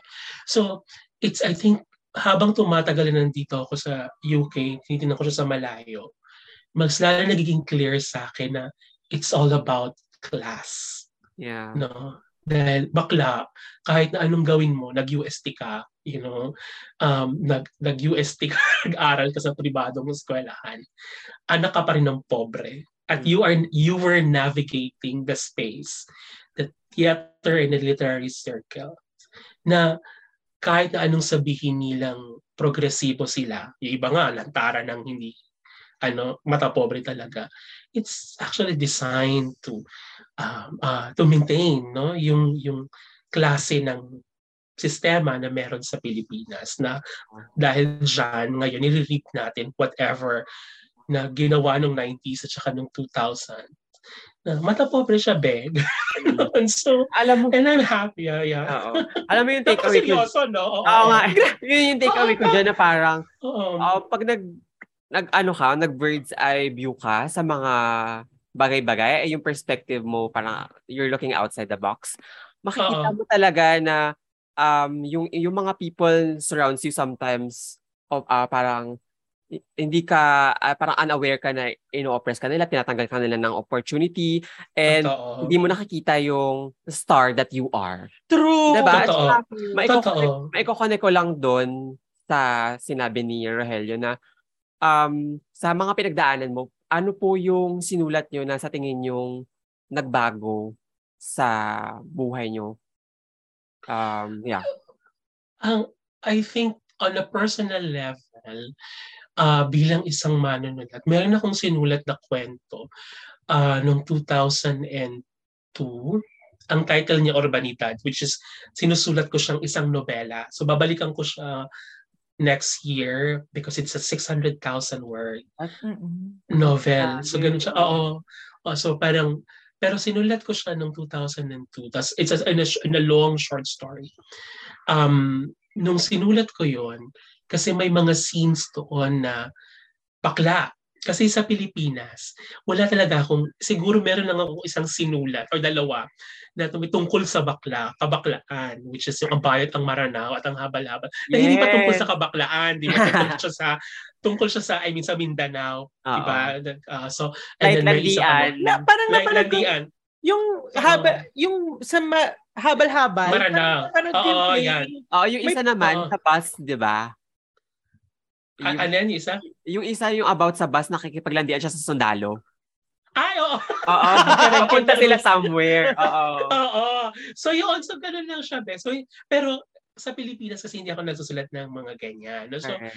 ang ang ang ang ang ano ko lang is uh, is um uh, yung sinulat ko yung kwento na yon kasi yung may may yung character doon bakla siya na parang tinatago niya yung kabakla. Alam mo yung sa atin na parang ah, para matanggap kang bakla, kailangan maging Mag-confirm. formal kang bakla o yung pinakamasaklap sa lahat na kailangan bak bakla kang sumusuporta sa pamilya dahil ikaw yung walang asawa, ikaw yung mag-aalaga sa ganito, ganyan. Alam mo Yeah. mga ganyang klaseng homophobic na na na na sistema sa pamilya, no?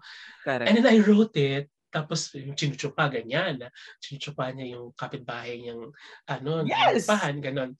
Mga ganun. So, sabi ko parang masyado itong ano, revealing. Parang ganun for me because I'm 21 years old at ano. Pero nung nasulat ko siya, tapos nung na-publish siya sa ANI, sa CCP, parang pagkatapos nun, nag-change na siya sa lahat. So I think on a personal level when it comes to fear, yung overcoming your fear, no? Yung mga fears mo bilang isang manunulat. Kasi ang daming ang daming binombard sa nung bata ka na wag ganito, wag ganyan. Ganito yung moral, ganito yung moral. Parang na, nawala siya. Nung nakita mo siya sa page, sabi, ay, ahusgang, oh, ano kayang paghusgan ng mga taong makakabasa? Parang na, na, hindi ka na na-bother. So nagsimula yun na, na parang naging malakas na yung loob ko na parang wala dapat self-censorship ng mga eme, mga, ng mga ganyan. Pero yung um, when it comes to yung talagang professionally, yung talagang nag-change yung I think um, meron yung play ko na, ayan, yung ang bayot, ang maranaw at ang habal-habal.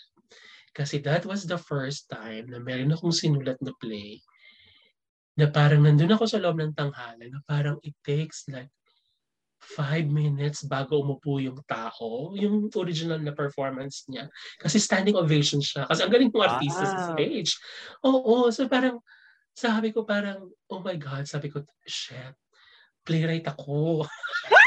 so, Imagine, imagine mo yung Beno, parang 45 minutes yung play, parang 45 minutes yung mga taong engaged.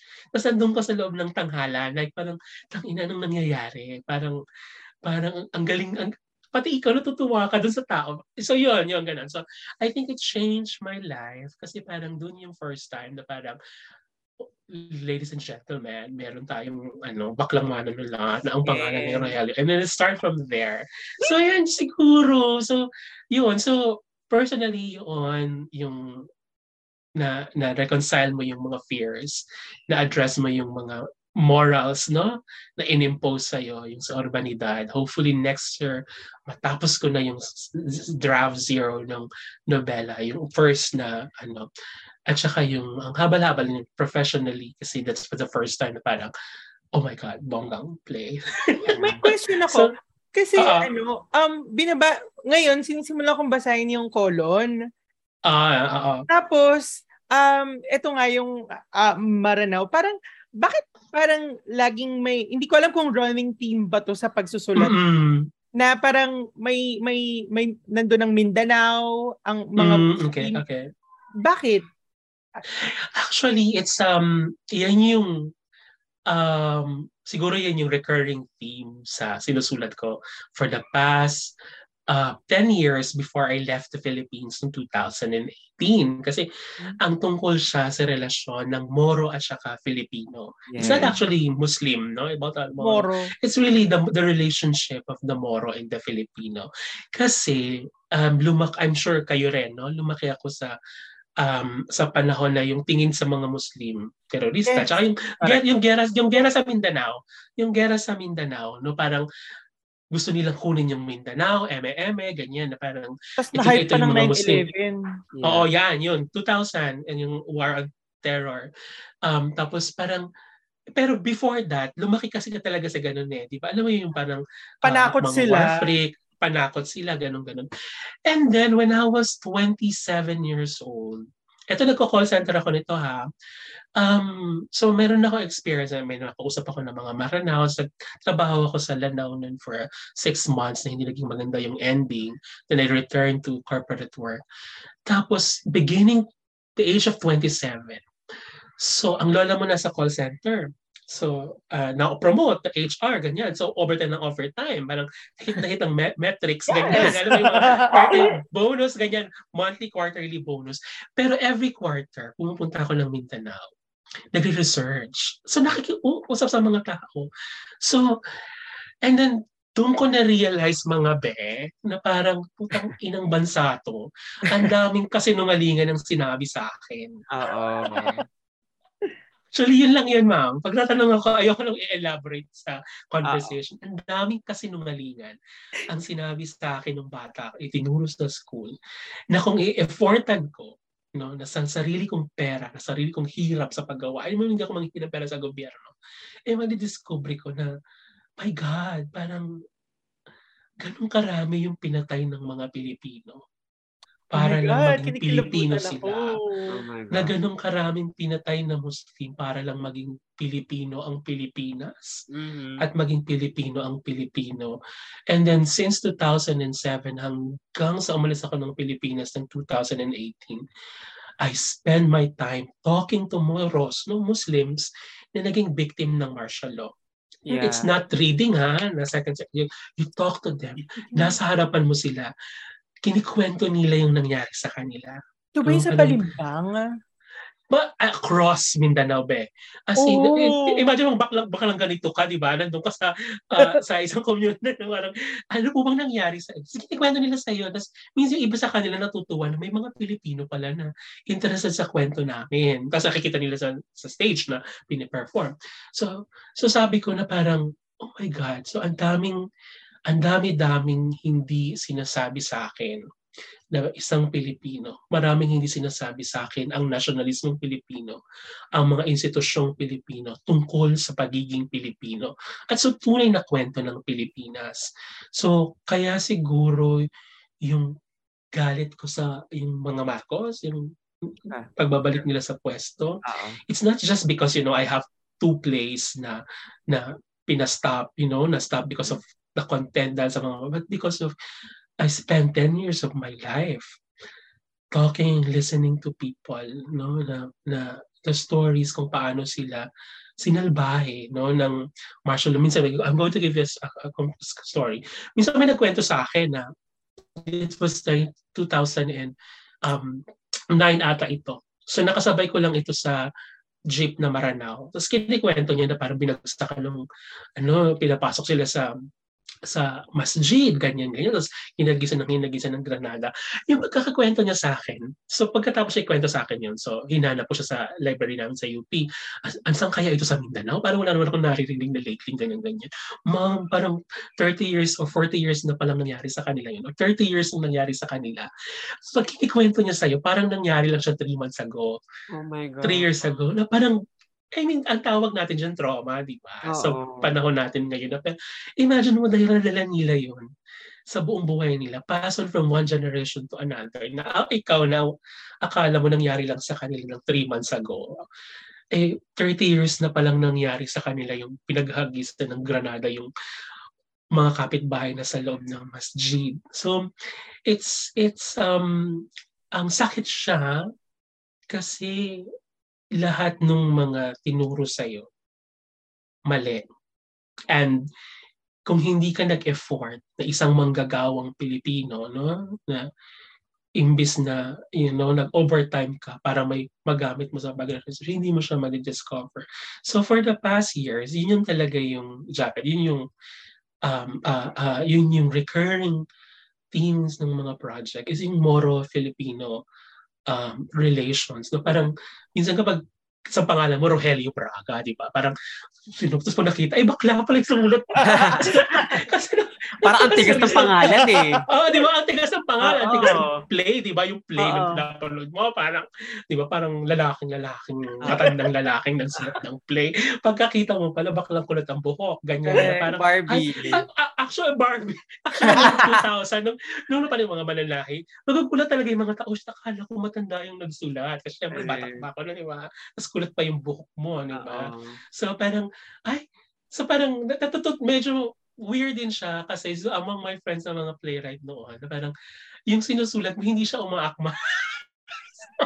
sa pagkatao mo. Ano? Oo.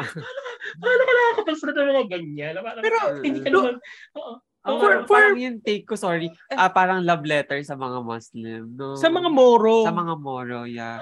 Oh. Oo, parang ang, ang sabi ko dyan, Be, is parang ang sinasabi ko dati na noon, pag pinapapag na may talkback session, na parang sa mga kapatid nating na mga Mora, na may Pilipinong nakikinig, na itong itong play na sinulat ko, na pinanood ninyo, hindi ko to sinulat para sa mga Moro. Ina-address ko to sa mga Pilipino. Actually, yung kolon, yung mga play ko, ang iniisip ko dyan ay mga Pilipino na audience. No? Na parang mga Mars. Ganito yung ginagawa ng gobyerno natin sa, sa Mindanao. Oo. Ganito yung ginagawa ng mga sundalo. Ayan, ang mga sundalo, bagit ko na naman, baka mamaya. Sabihin naman lang, ano, pinag-usapan natin. Tungkol sa Mindanao, ha? Ganyan. Ayan, nabanggit mo yan. Nabanggit mo yung mga, ano, mga, may- doing this for several years, for sure, nakatanggap ka na ng mga pagbabanta sa buhay mo. Ay, bakla marami. Paano mo siya hinandle? Paano mo hinandle yun? Diyos ko. Hindi, alam mo, meron, eto ha, you ask people from the UP Repertory Company. Um, meron kaming isang show, kasi yung, yung UP Rap, no? Matapang talaga yung mga yan. Actually, sila lang talaga yung kayang magpalabas ng play ko. So palagay ko lang ha, na kaya magpalabas ng play ko na, na inuukil talaga nila yung content at saka yung community kung saan para kanino ko sinulat. So meron kaming show sa Cotabato. It was 2015 sa Cotabato City. So yung mga taga-UP Rap, flinay sila ng ARMM, yung autonomous government ng... Kasi yung play nila sa UP, parang kumalat sa Facebook. Yung, parang nag, nag-viral. So na-curious yung Ah. autonomous government. Bakit may play na tungkol sa Bangsamoro tapos sa Maynila? So, ang ginawa, eh syempre yung mga play ko na talagang, talagang political, literal. Yeah. So, lahat sila sh- ano, flinay from Manila to Cotabato. So, nag-perform sila doon. So, meron kami isang gabi. So, yung play. So, yung may mga scenes doon na may rape, yung talagang dramatic na scenes. Pero may tumatawa ng malakas. Ah, As in, tapos tumatawa ng malakas, tapos parang sa buong hall, no? parang 400 yung laman ng hall na yun eh, na tao. May tumatawa. So, tapos nat- nagagalit ako kasi parang feeling ko yung mga artista, pag pumunta sa backstage, hindi pinapatay yung lapel. Tapos yeah. naghaharutan. So, naririnig sa, ano, alam mo, pagkatapos noon, yung sa kwentuhan, so, so, to, ano na, company call. So, parang, bak- bakit may ganong ingay? Nandun yung governor ha, nanonood. Alam mo, yung mga sundalo, ayun na naman, sundalo na naman. Yung mga sundalo, dinidisrupt nila yung play. So, dinidisrupt nila. So, ang ginawa ng UP Rep, so, so may scene kasi doon na nag, nagmo-monologue yung character na babae na, na parang ah, militarisasyon sa kanilang sa, sa kanilang community. Kasi iniwanan siya ng mga friends niya kasi nga nakikinig daw siya sa kwentuhan ng mga lalaki.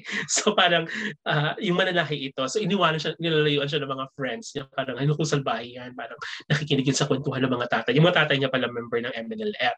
So parang na-radicalize si ate mo. So habang dinid-dialogue niya, alam mo, tinititigan yung artista ng taga-UP Rep, yung mga sundalo. So sinabi niya sa amin na parang yung mga sundalo yun, uh, Sir Audrey, ah, ano, dinidisrupt nila yung play. So yun yung first na na, na, na, na parang dito ko lang nalaman sa UK yan na parang it's a form of really like disrupting. Yun yun, disrupting. Heckling, yung, no? Parang heckling. Oo, oh, heck, oh, dinidisrupt mo yung performance. Yeah. Literal, no? Tapos meron kaming, meron kaming dalawa. Una yung uh, mas mabigat ang liwanag sa kalungkutan. May play ako niya na um, um, question kung paano ka nagsasurvive, no? So, six days before the opening yan, be, parang yung producer, kasi nag, yung tungkol yan sa mga batang sumasali sa gera, gano'n. Oo. Ah, tapos, na pa, may mga supporter na ata ni Marcos na nagkatrabaho dito sa opisina ng producer. Hindi ko naman yung pangalan. Google nyo na lang. Para pumunta, pumunta sila sa Benson sa, sa rehearsal. Tapos, six days before the opening ng play, gusto nilang ipa-revise sa akin yung play. Tanggalin lahat ng references sa mga Marcos. Tanggalin lahat ng references kay Erap. Tapos yung pangatlo is tanggalin yung dichotomy ng Moro-Filipino. Kasi pare-para naman daw tayo Pilipino lahat. Ganun sabi ko, ay, madam, parang, ano, parang uh, hinire niyo akong playwright, hindi i-revise yung history ng Philippines.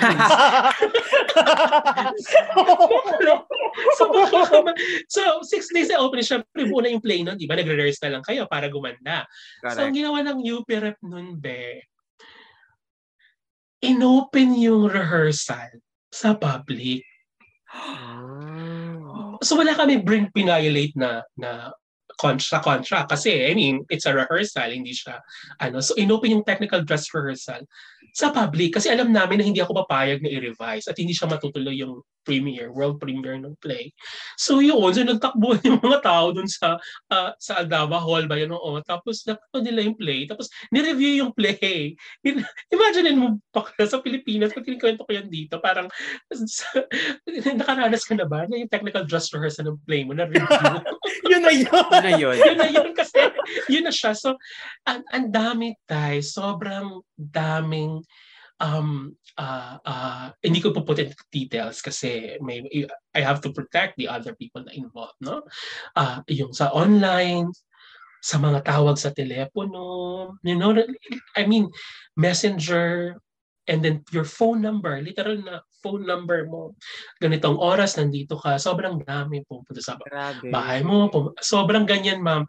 Lalo na nung panahon ni Duterte nung 2017 um 18 lalo na yung yung di ba yung nanalo siya 16 tapos yung height ng kanyang popularity. Yeah. kasi that time parang ang ang sinabi ko sa sarili ko it's not just speak truth to power but speak truth to power at the moment that it is necessary to do so. Yung ano, get mo yan Ben? Sa oras na kailangan mo magsalita sa harap no ng kapangyarihan, yun dun mo talaga may measure yung totoong tapang at saka pagmamahal mo sa malayang pamamahayag. Hindi sa ay tsaka na ako magsasalita pag uso na sa Twitter na marami na Oh sa gobyerno. Oo, makaka, makakahamig na ako ng maraming follower. Ganon. So, hindi, hindi siya ganon. Hindi ganon. Cloud chasing. Oo, at performative, Yeah. ano, um, Oo. Activism. activism. Correct. Oo. So, kasi kailangan mong i-challenge yung power at the moment na kailangan mo siyang i-challenge. So, unfortunately, during that time, popular si Duterte. So, hindi masyadong maraming tao yung nagsasalita against um him no? Kasi Oo. pagkapaupo pa lang niya. So i think that that, that that's it. And then there was an incident dito na yan sa London. Nung kinausap ako nung parang English fan so tatlo sila nasa harapan ko. Tatandaan ko to so kasi na, na, na, na- nakarating sa kanila yung balita na may isang Pilipinong manunulat. Kasi wala pang nangyayari niyan dito sa UK Oo. na nag-file ng asylum. Di ba? Imagine nagulat sila. So, na-clear sila. So, pinapunta nila ako sa office. Tapos, pinakwento nila sa akin lahat ng nangyari. Ganyan. So, kinikwento ko, ganyan, ganyan. Tapos, alam mo, yung matter, matter of factly na kwento na nag-play kami ng ganito sa tomato cake, bla bla bla, ganyan, ganyan. Tapos, bakla ka, ganyan. Masama kayong tao, mga ganyan, ganyan. Mga typical na pangaharas. Tapos, habang nagkikwento ko, tinignan ko yung mukha nilang tatlo. Nakatingin lang sila sa akin, be. As in, nag-stop talaga ako kasi Tapos naiyak ako nung paglabas ko ng opisina kasi na-realize ko sa Pilipinas na normalize sa atin to. You know, nag, meron kang sinulat, ihaharas ka. Parang naituro sa'yo na, sumulat ka kasi ng ganyan eh. Kaya yan, you deserve it. Di ba? Kailangan matapang pa. Kailangan, kailangan, yan mo, expect mo dapat na ganyan, na, na mama. Pero sa labas ng Pilipinas, pag kinuwento mo sa kanila, masyashock sila na parang, you, you don't, it, it, it should not happen. Pero kasi sa atin, ngayon, sa UPREP, normal na sa amin. So parang gusto ko, iyak ako ng iyak. Kasi ko parang bakit gano'n, na parang na-normalize na, nahaharasin ka, na, you know, na, na, na i-stop yung play mo. Diba? Na, na after na ipupulis yung nangyari sa akin sa cultural center, ipupulis yung rehearsal, no? Tapos mag-apologize sa'yo pagkatapos na kaya namin pinupulis yung rehearsal kasi alam mo naman yung play mo, baka ma-offend si Imelda sa CCP2 ah, 2015. So, sabi ko parang, we don't, parang na-normalize siya na dahil sumulat ka ng ganito, nagsalita ka ng ganito, therefore dapat ganito nga expect mo. So, uh, yun yung isang bagay na kailangan na siguro na ma- masabi sa mga kaibigang manunulat. No? Sa mga nakikinig dito na hindi normal na una siniself-censor natin ang mga sarili natin. Sabihin ko kaya ito, ano kayo mangyayari sa akin? It's not normal, be. Hindi rin normal na kapag may pinost ka sa social media, kukuyugin ka yung pagkatao mo, tatakutin ka. Ang pinaka-worst kasi sa atin yan, pinapas lang, no? Yeah. So, uh, sinasampulan, no? sabi nga nila, para hindi tuluaran ng mga tao. Hindi siya normal. Kaya hindi normal ang estado ng malayang pamamahayag sa Pilipinas hanggat it, naririto yung ganitong klase ng takot or systematic na takot sa atin. Ganon. So, yun yung, yun yung sad part ng ganyan. Pero, Matatakot ba naman tayo? Siyempre, hindi. Bakla tayo! ano ba naging bakla tayo? Ang dami na natin dinanas. Totoo, di ba? So, takot sila sa mga, takot sila sa mga manunula, takutin pa natin more.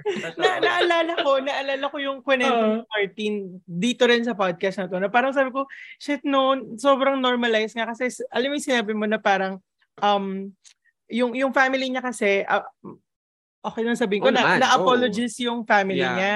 Tapos, parang, tayo.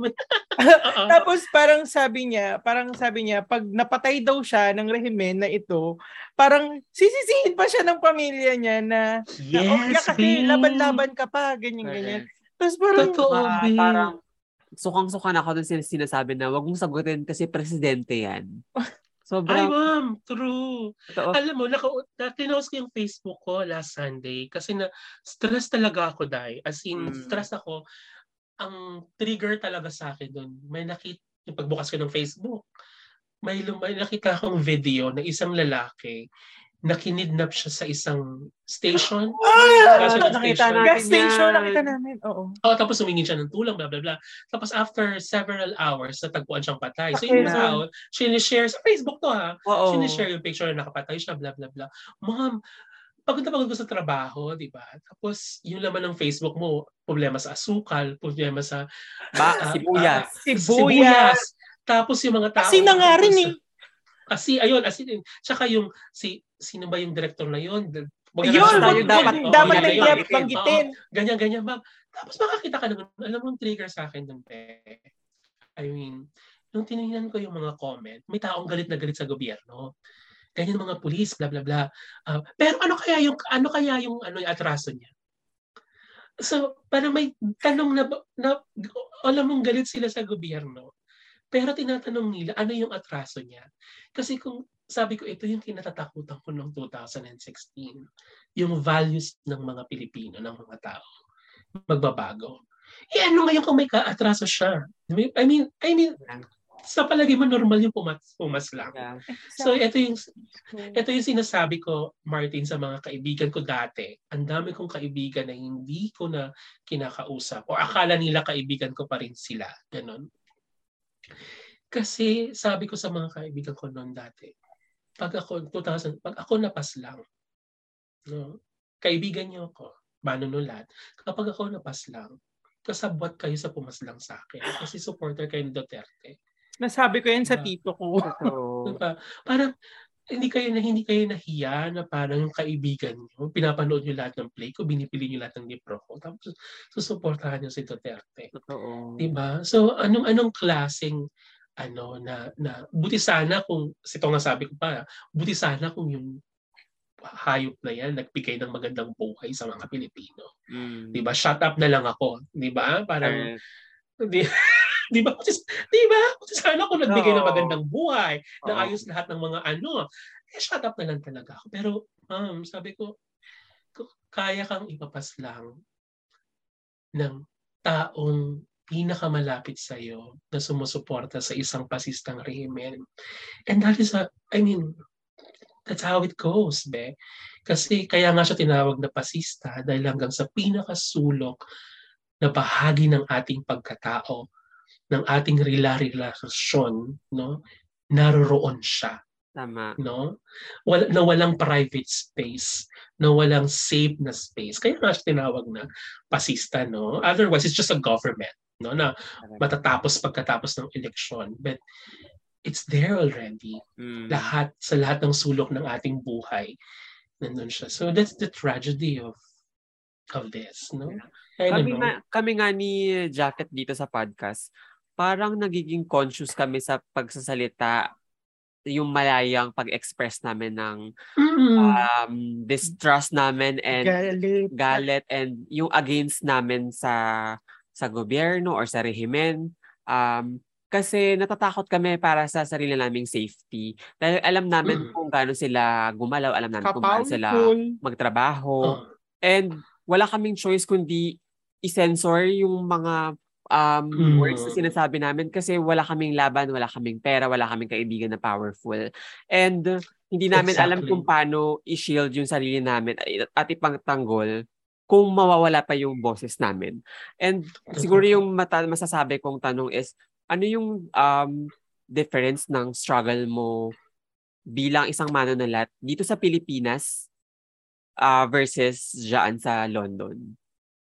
yung I think yung i- siguro ilagay natin sa konteksto no sa konteksto sa kasalukuyan I think yung challenge ang pinakamalaking pagkakaiba no ng ah, nung nandiyan ako sa Pilipinas noon is um ah, one is dati sa Pilipinas ang problema mo lang talaga ay yung pagsusulat no yung yung may kinalaman sa sining sa pagpapahayag no na parang kailangan may mga boses tayong dalhin sa entablado, ikwento, may mga kwento tayo na dapat na ilagay sa gitna at pag-usapan. Yung mga ganyan, no? Tapos ah, ah, yung disagreement mo na sa mga ah, institution, sa mga manu- kapwa mo manunulat, ay may kinalaman sa access sa resources, ay may kinalaman sa estetika, ganun, no? Yun Yung problema mo noon. So, so kung ayaw mo sa kanila, di magtayo ka ng sarili mong espasyo. Yung ganun yung problema ko noon. So, tayo ko ng sarili kong mga espasyo where I can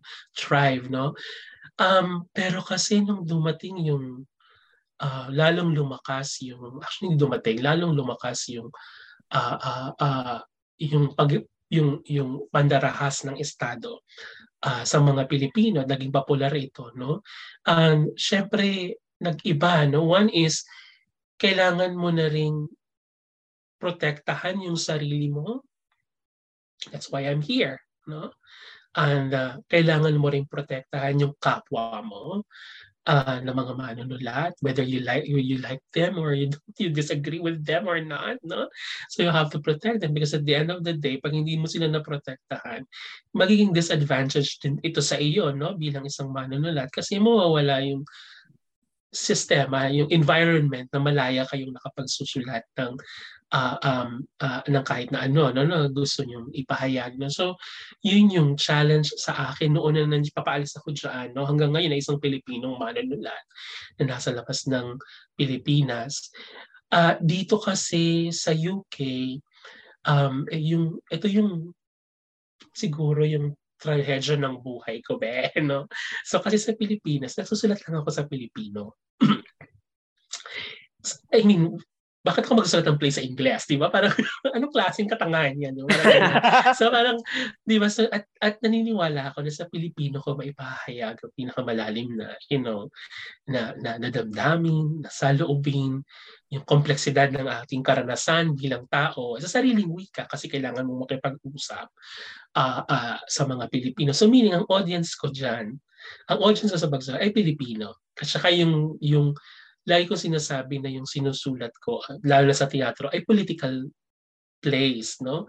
Political because, um, like ito yung explanation ko, political because yung play ko ay ina-address a very specific political problem. Specific, no? Hindi siya abstract, specific political problem na nag-expect ako ng specific political response sa audience. Na ang response na ito should be political, no? na wag lead sa isang political, concrete political action hanggang sa ma-change yung political system. So meaning, political talaga siya. Imagine mo yung sinusulat mo na deeply embedded sa Pilipinas, sa problema ng Pilipinas. And suddenly na-uproot ka. So nandito ka ngayon So, wala kang choice bakla, pati mag-aral mag-Ingles. Ganyan. so, ang ang challenge ko ngayon dito is, um, because I'm going to be here, this is home. And uh, uh, this is the safest place for me at this point, although this is not my country, no, ay yung ipagpatuloy yung buhay, yung pagsusulat. So, ang challenge ko sa lalo na sa teatro, I'm very, very clear about this, hindi ko to itatanggi. Kapag tinatanong ako, so, paano, saan ka na, kanino ka na nagsusulat ngayon? So pag play, nagsusulat talaga akong iniisip ng audience nandito sa, sa UK. Kasi political yung sinusulat ko, so kailangan kong makipag-usap sa taong nasa paligid ko. Kasi yung ina-address ko is specific na political problem. No? So may problema sila dito ng racism, uh, anti-migrant, no? yung hostile environment yun kasi dito, hindi katulad sa Amerika, no, na kailangan mo mag-effort para maging racist.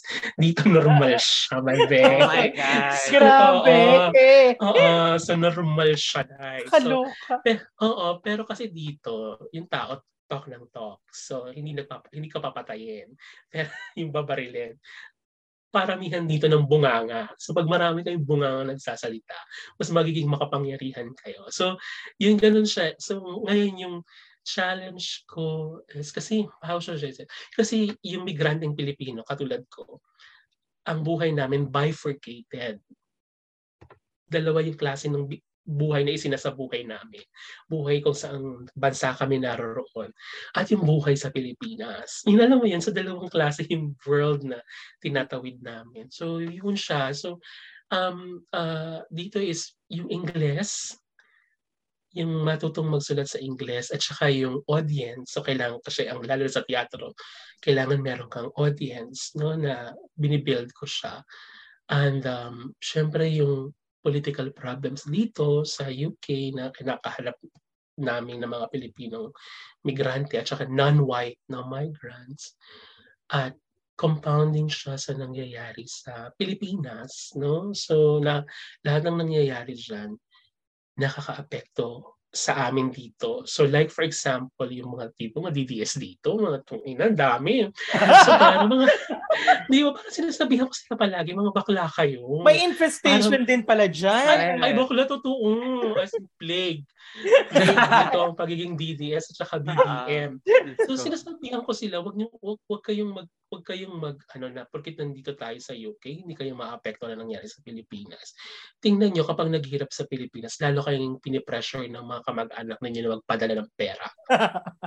'Di ba? Totoo na, na kahit na yung tra- kahit anong trabaho dito, tatanggapin niyo basta may maipadala lang kayo sa Pilipinas. So in other words, hindi po pwedeng sabihin na hindi ka apektado ng mga ganap sa Pilipinas. So yun siya, yun yung challenge sa akin ngayon uh, to continue writing and um, i-expand pa yung mga spaces sa labas ng Pilipinas na pwedeng nating ansyahin yung gobyerno dyan sa Pilipinas. Uh, Kasi nga, mas limited na dyan, di ba? So dito wala hindi naman. So, ganun yung...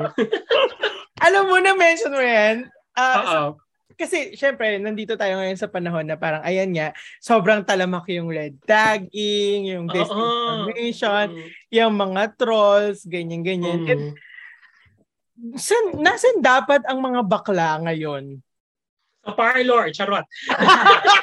Nagko-cutics! Nagko-cutics, ganyan. Kukulot.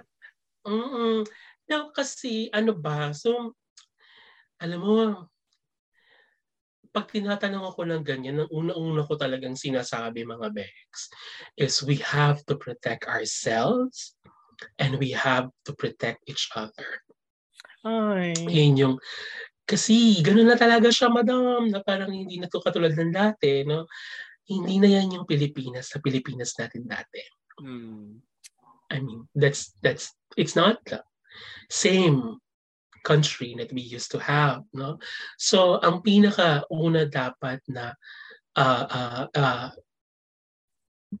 lulugar, lugar na pupunta na pagluluklukan natin is to protect ourselves, no? ang ating sarili at protektahan ng kapwa laban sa estado. Ang I hirap think that's so, ang hirap, ang hirap, ang hirap na talaga, di ba? Mas, ang sakit, ang sakit niyang tanggapin, be. Kasi lalo na ako, di ba? I mean, I spend my life, my 20s and my 30s, di ba?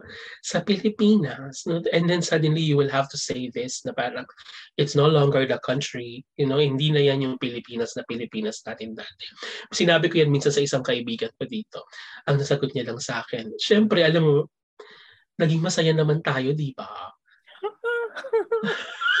Nakakalungkot. naging masaya naman tayo. Sabi ko, oo nga, no? in fairness naman, na naging masaya naman tayo, gano'n. So, but, but I think sa ngayon, yung kalulug, yung, having said that, yung protektahan yung sarili is kasi kailangan nating pangalagaan yung katawan, mental health, physical health, spiritual, yung values natin, protektahan natin siya, oh my God, please, hindi normal ang pumatay ng tao. Tama. Um, and and that's one and then our imagination no? When i say protektahan yung kapwa yung each other is organized no? The only way that we can protect each other is to organize ourselves or or we ha- we we have to we have to belong no?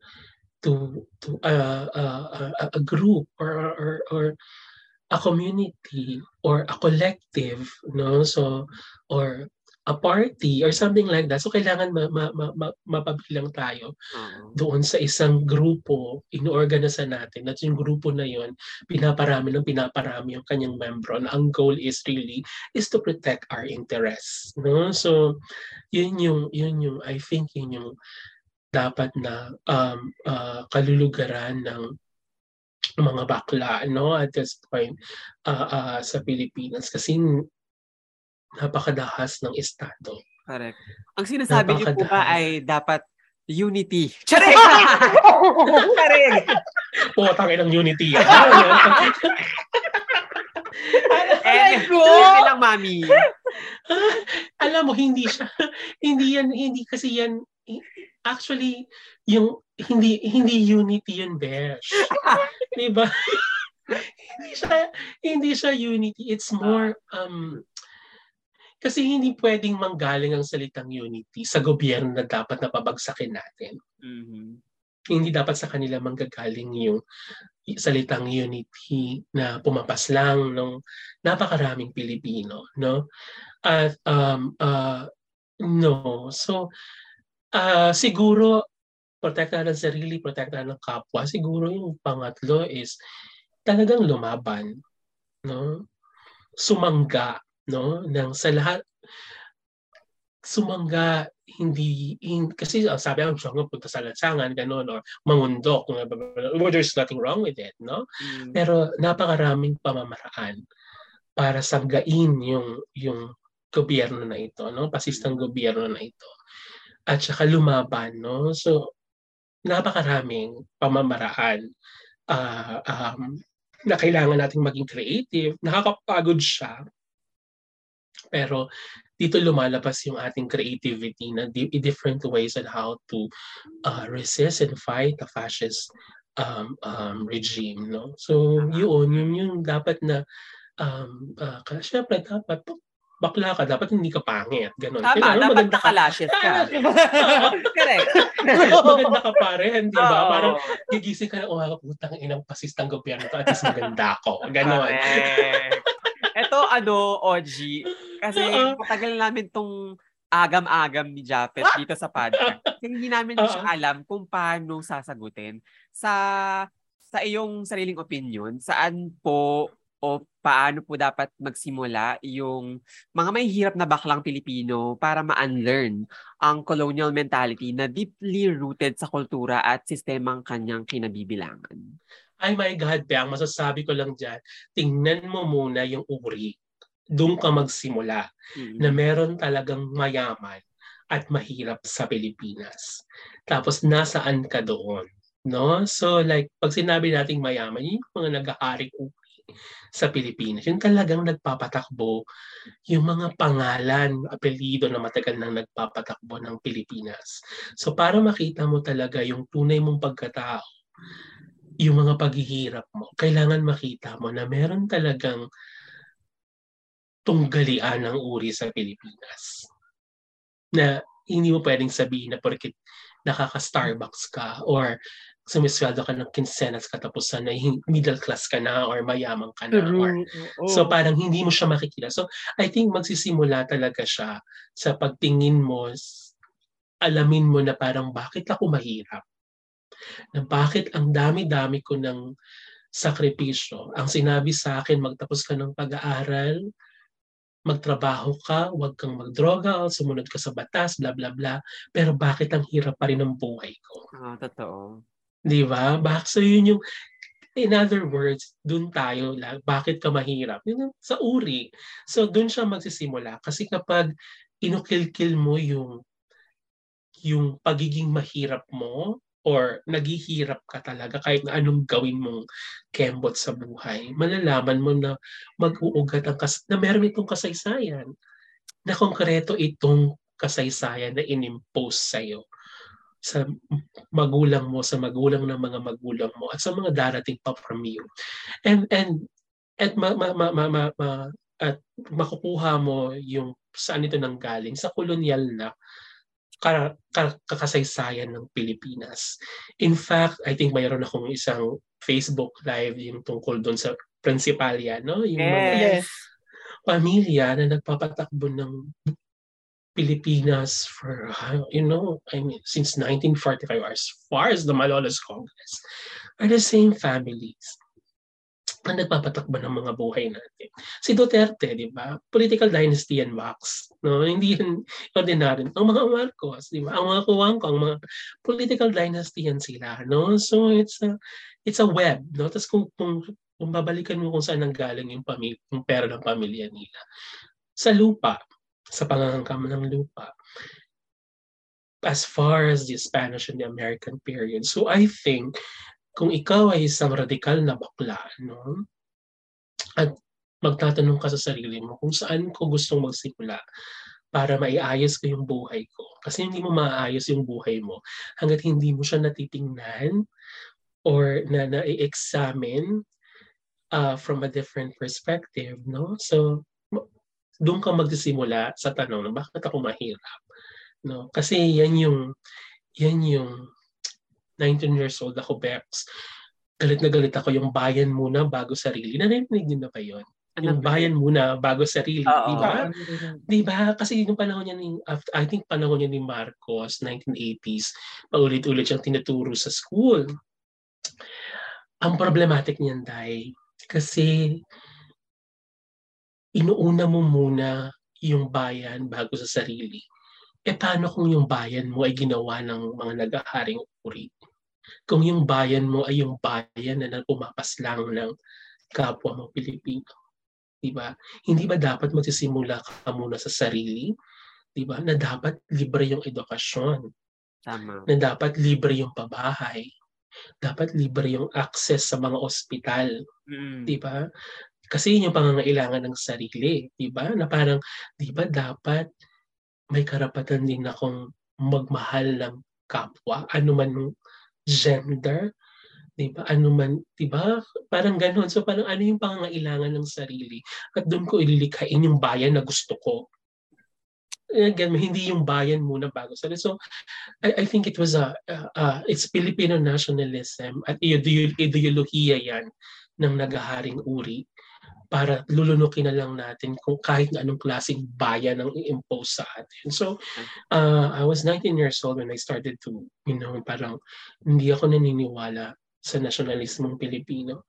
Hindi ako naniniwala ng bayan muna bago sa sarili. Kasi ideology na naghaharing. So I think din dapat magsisimula yung lalo na, lalo na tayo, no? Na parang um, hindi talaga, I mean, so, so alam mo kung may hierarchy ng mga sinusuka ng lipunan, na parang tayo ata, kasama tayo sa pinakamababa, ano? so parang, Correct.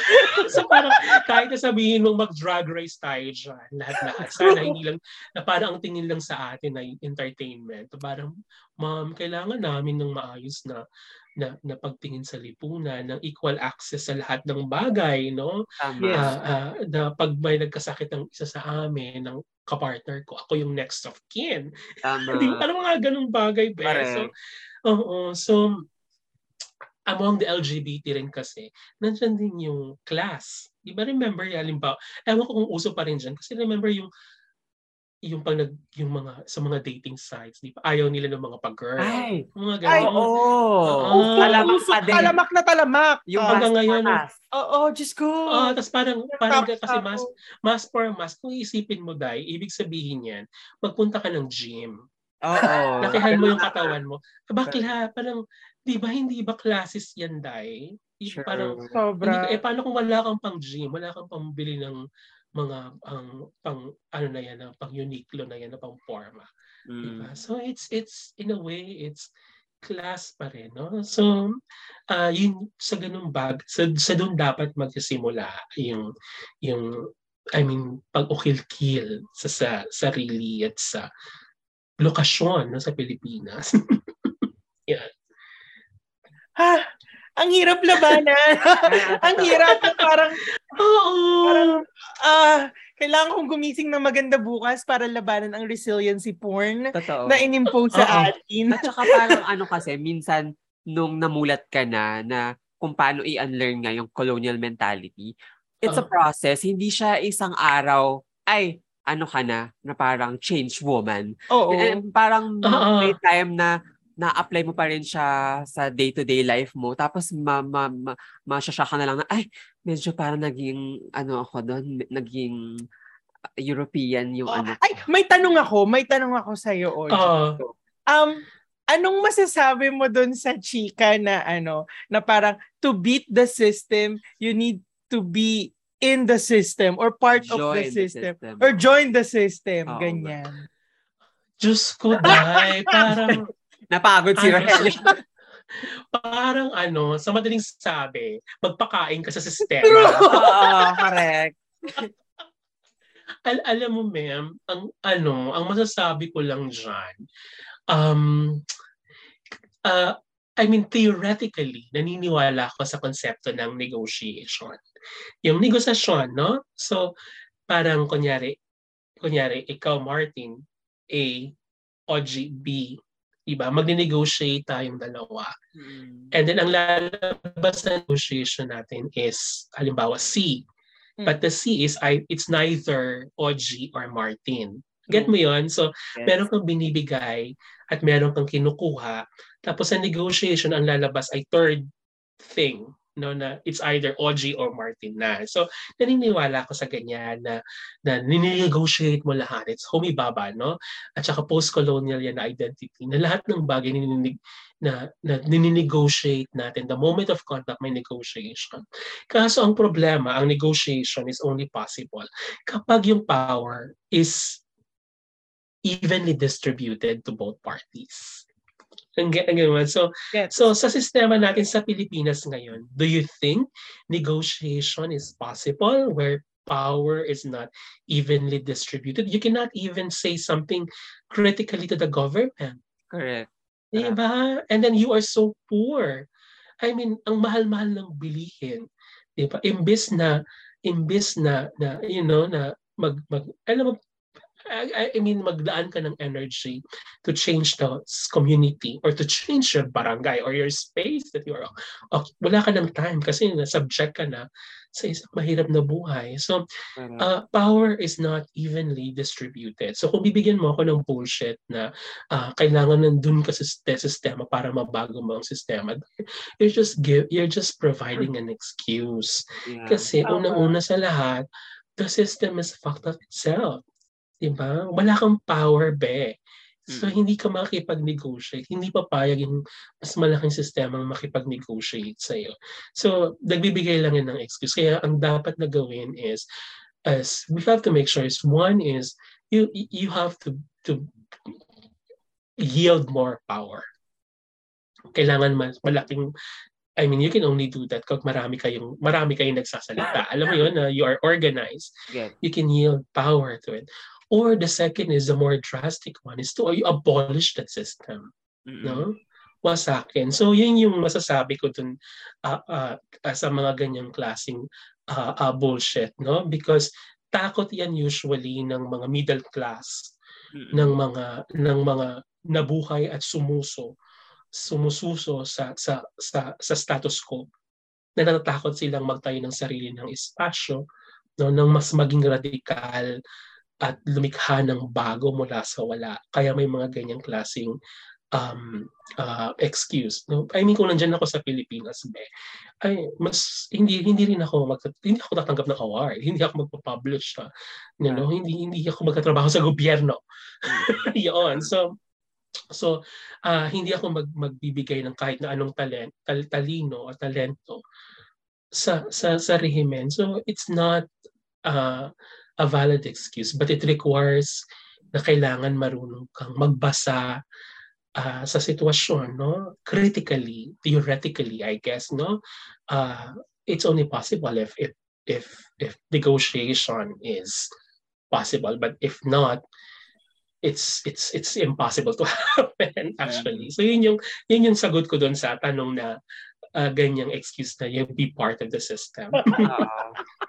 grabe, grabe as in busog na busog kami.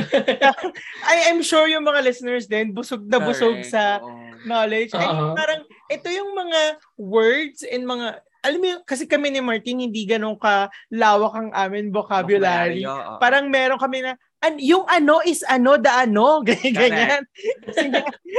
so parang ang feeling ko yung mga nakikinig sa atin sobrang busog na busog sila sa mga sa mga dapat nilang malaman. Correct. Lalo na ngayon. Ito ano na to pang last na naming question. Okay. Uh, Grabe, okay. parang feeling ko hindi pa dapat tayo matapos. Alam mo, ready ako. Oo, alam mo, parang gusto ko pang sabihin na, alam mo ba, marami kaming kilala. na sinasabi ang ganyan, kaya naitanong namin. Uh, uh, yes. Pero hindi na namin chichika dahil kailangan namin protektahan ng aming mga sarili. Ma- matais, matain na lang sila sa pinakamahalagang araw ng buhay nila sana hindi masarap ang ulam nila, ang pagkain nila, o kaya naman maiputa ng daga yung sopas nila. Totoo. Oo, oh, oh, ganyan. O kumakano lang sila ng tutsara. or, or magsara ang mga ihian nila. Pero ito, ito, very beauty uh, pageant question na to. Tinatanong uh, namin to sa lahat ng ano, ng nagigess sa amin. Uh, uh, Helio Braga, OG, uh, what is your aspiration in life? Pa ang maging housewife. Correct. Tama din yun. Yung hindi ka na magtatrabaho kasi nakakuha ka ng ano, mayaman na mamamatay na. So, na, ayan. Magluluto ka na ng pasta tuwing Sunday, ganyan, eme. wine-wine na lang. Oo, invite mo mga amiga mo, Oo. ganyan, every Sunday, ganyan. Mga misis, ito yung book recommendation ko sa inyo tonight. seriously, siguro, um, well, it's a, kasi I'm a writer, know, I write, I write novels and I write plays. Um, siguro is to slowly, um, to continue writing, ganyan, makapagsulat ng mga dula, um, ah, makapaglabas ng mga libro, nobela, ganyan, continuous. Um, yun, so yun lang. Napaka, ano, napaka-simpleng aspiration sa buhay. Mga ganyan. Ano, ano ba yun lang? Maging masaya. At ma, ma- Oo, di ba? Maging Happy, masaya. happy. Yes! Yes! diba? hindi, hindi, hindi naman bawal yun, di ba? Parang hindi naman, Tama. although medyo elusive siya ngayon sa panahon natin na Oo. mawawasak na ang daigdig dahil sa, kapit- sa kapitalismo. Pero ang gusto mo lang naman naman maging masaya. Ganyan. So, yan. Ayan. So, dahil dyan, Oji, saan po kayo at paano kayo pwedeng masuportahan ng aming mga tagapaghinig? Ay, ano, ang unang-unang suporta talaga sa mga tagapak tagapakinig, no? Para masuportahan nyo. Utang na loob, no? Huwag kayong maging Marco supporter. Correct. yan talaga, yan talaga yung suporta, be. Ganyan. Suporta na rin sa mga kabataang Pilipino. Susunod. Huwag nating ah, hayaang maging normal na ang mga Marcos ay malayang nakapaglalakad sa mga kalsada ng Pilipinas. No? Yan yung kung yan dapat yung suporta, ganyan. Huwag nating gagawing normal na normal silang nakapaglalakad Mm. sa mga kalsada ng Pilipinas because it's not normal that even that they're there actually Yeah. it's not normal that they're even present in our conversation Tama. True. because we, na- we dapat wala na tayong konversasyon sa mga Marcos kasi napagdesisyonan na natin kung sino sila at kung saan sila dapat wala na dapat konversasyon sa mga Marcos Tama. no so yun lang support ang mga bash Tama. Oh my Oo. God! Correct. Ladies and Oo. gentlemen, and the non-binaries, Rogelio Oji Braga! yeah Yes. salamat sa mga nakikinig sa inyo Uy, ganyan salamat din na napagbigyan Ako siguro hindi man nasabi ni Oji, basahin niyo yung mga libro niya, bilhin niyo, support our ano, support local. Oo, kahit nasa ibang bansa si Ay, Hero local na hindi nagsusubscribe sa Mata Pobre System. Correct. Ayan, and um totoo correct. Siguro, ayan so siguro yun yung suporta na dapat natin mm, um Pero di ba ginawa libre yung mga books Oo, mo? nung pandemic. oo so yun oo so ebooks na siya so yan so ita-translate na yung isa sa English at ilalathala na siya dito sa December na siya lalabas dito Malapit na. Kinakabahan ako. Yes, excited na ako. Oo. Kasi yun yung first na work ko na matatranslate. Mm. I mean, book. Book pala. First na book ko na matatranslate sa English. At hindi ko alam kung ano yung reception dito ng tao. So, yeah. Pero gusto ko lang sabihin na sobrang hindi mo mo ko alam mo yung yung genre ng ng kasi hindi pa ako tapos sa ano eh, sa third world. Ako din. Ah, Oo. Tapos yung genre nung first na na ah, story doon, pakiramdam ko horror. Plus yung pati yung sabon, yung ano yun, nakalimutan ko na. Fungi. Yung punjay, Diyos ko! Alam mo ba, sobrang excited ako ikwento kay Martin kasi Sabi ko, nagagalit siya. Ako Kasi na magbabasa. Sobrang, sobrang ano talaga ako. Parang di ako makatulog after kong basahin yung punjay. Mm. Nai-imagine ko siya, naaamoy ko kasi malapit kami sa Ilog Pasig. I mean, Ah, okay, okay. nung high school ako, nilalakad ko yung Ilog Pasig. Nakikita ko yung kunikwento mo! As in, na, na, na-experience ko sila. Actually, narinig ko lang, I wrote that like, parang, ay, 19 years old sa UST. Tapos, parang, yung unang trabaho ko sa BF Life, insurance sa may Intramuros. So, may narinig ko lang yun sa mga taong grasa na pag, na, pag, pag mamamatay na daw sila sa gutom, tatapon na lang nila yung sarili nila sa Pasig. Ah. Grabe, grabe. Ay, ba't mo in-spoil kay Martin? Oh my God, I'm sorry na. Ay, no, hindi Alam mo- pala. More than that. Oo. Oo, Alam kung okay lang siya mag-spoil sa akin yung ano talaga, yung author. Yung ano? Tanggap ko. So ako ayaw. Ah. Uy, salamat. Sobrang Oji. thank you, OG. Alam Sana mo, Oo. dream namin to and sana makita ka namin, ma-meet ka namin in the near future. Saan, ano, oo, pero matagal pa bago makabalik ng Pilipinas. So baka hindi na ako Hindi, pupuntahan ka namin dyan. Ipilit namin. Ay, Gusto namin umalis dito. Please, huwag ka pumunta dito. Kami pupuntahan. Ako- Kami ang ako- pupunta dyan. Mina-manifest ko yung pangarap ko na makapaggawa ng documentary film about you. As in, sobrang mina-manifest ko yun. Ako na ang makeup at ano, ang, Ikaw po documentary. ah, ang makeup and hairstylist ni OG. True. Sta- period. Kompleto na kami. Ready, ready na kami. Pero yun, sobrang gusto ko talagang kailangan, alam mo yun, kailangan kang mailagay doon. Yeah. Kailangan malaman ng lahat ang buhay mo, yung mga ginagawa mo para sa Pilipinas. Kasi Oh my God, yeah. hindi, hindi, hindi, bayani levels. Oo. Ganyan. Ah, grabe nakakaloka. Bayani, hindi- pinapatay hindi yung bakla. Hindi ka mamamatay. Hindi pa Ah. pwede. Baka mama bigla kang barilin. O, bayani pala. Ah, O. Ang pangit. Pero salamat. Thank you. Maraming maraming salamat din. At maraming salamat at mag-iingat kayong palagi dyan. No? Nakakatakot yung Oo. mag-iingat. Alam mo, ngayon lang ako kinabahan pag sina- mag-iingat kayo dyan. Oo, sige. Salamat. Salamat. Thank you. Maraming Thank salamat you, po. Paalam. Thank you. Okay, paalam. Bye-bye. Ayan, oh, diba? Oh. Ah, Diyos Grabe na. naman kayo. Gra- Grabe naman pala. Grabe naman pala. Oo. Sana ano, no, nabusog talaga itong mga listeners Correct. natin. Yung 2 MB ko na brain cells para naging 5G. Ay, hala! Oo. Correct. Ang dami kong, ano, na-absorb kay OG. And sobrang laking bagay talaga nung na-interview natin siya. Siguro, isa to sa highlight ng year ko. Kasi, dream talaga natin to eh. Oo, oo. And, alam yun, pag nagdi-dream ka and minamanifest mo, ay, lagot! Ayan na! The- Ang manifesting! Oo, the universe conspire. conspire. And nangyayari at nangyayari talaga kasi nga, pinipili talaga natin, eh tayo mga bakla, mangkukulam tayo. Oo. Mga ano tayo, Mga magaling tayo mag-manifest. Oo, oo, oo, naman. Manifest. Tama. So, nangyari ang dapat mangyari. Oo. You did What's what's needed needed to be done. Oo. Period. So, ayan. Thank you so much, Oji. Oo, thank you so much. Alam mo, na- na-excite na tuloy ako sa mga susunod pa natin mga may interview. Correct. Um, and kung meron kayong mga gustong ma- ma-interview namin. I- or- I-connect nyo kami, ano na. Ay, ayan, hala. Diba?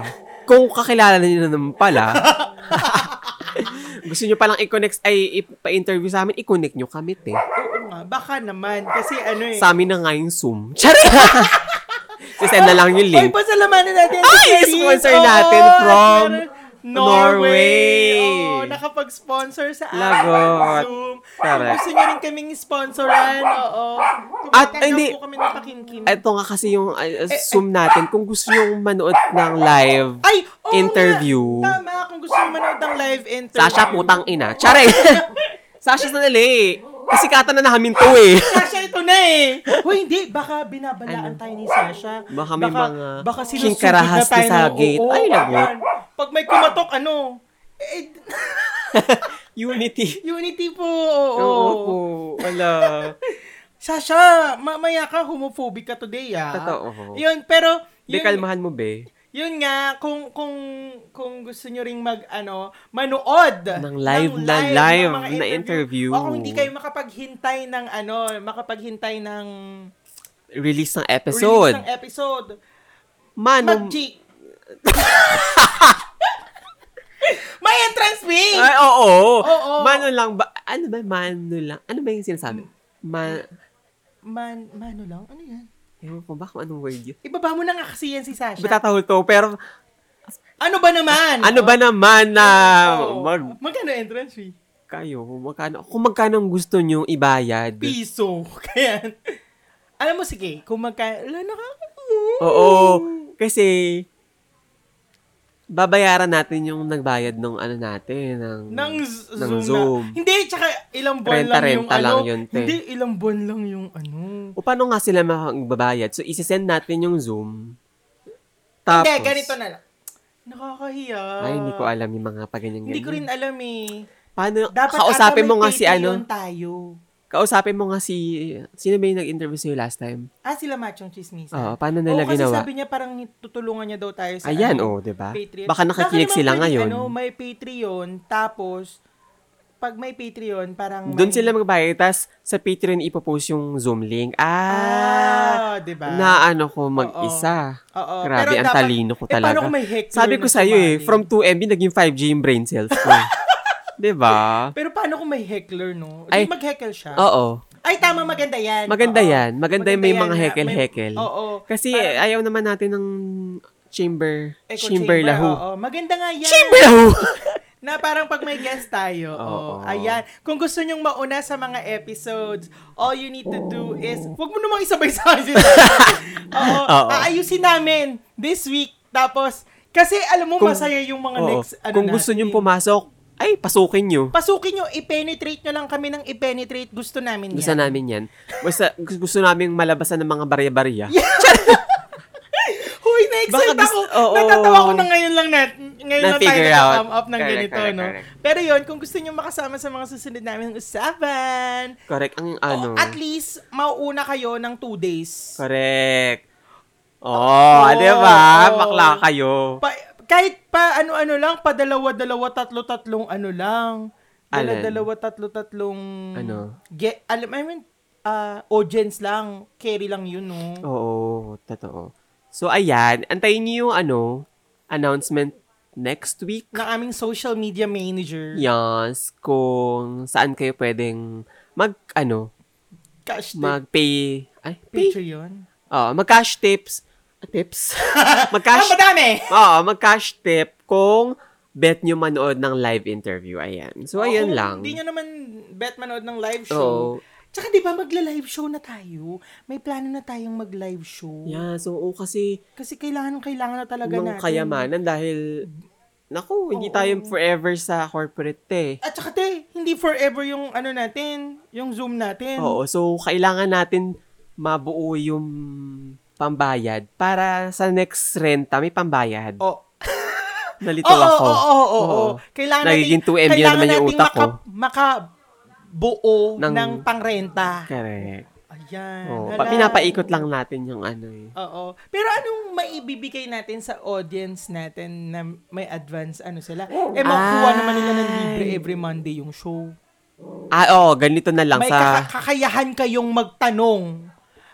Ay, oo, pwede.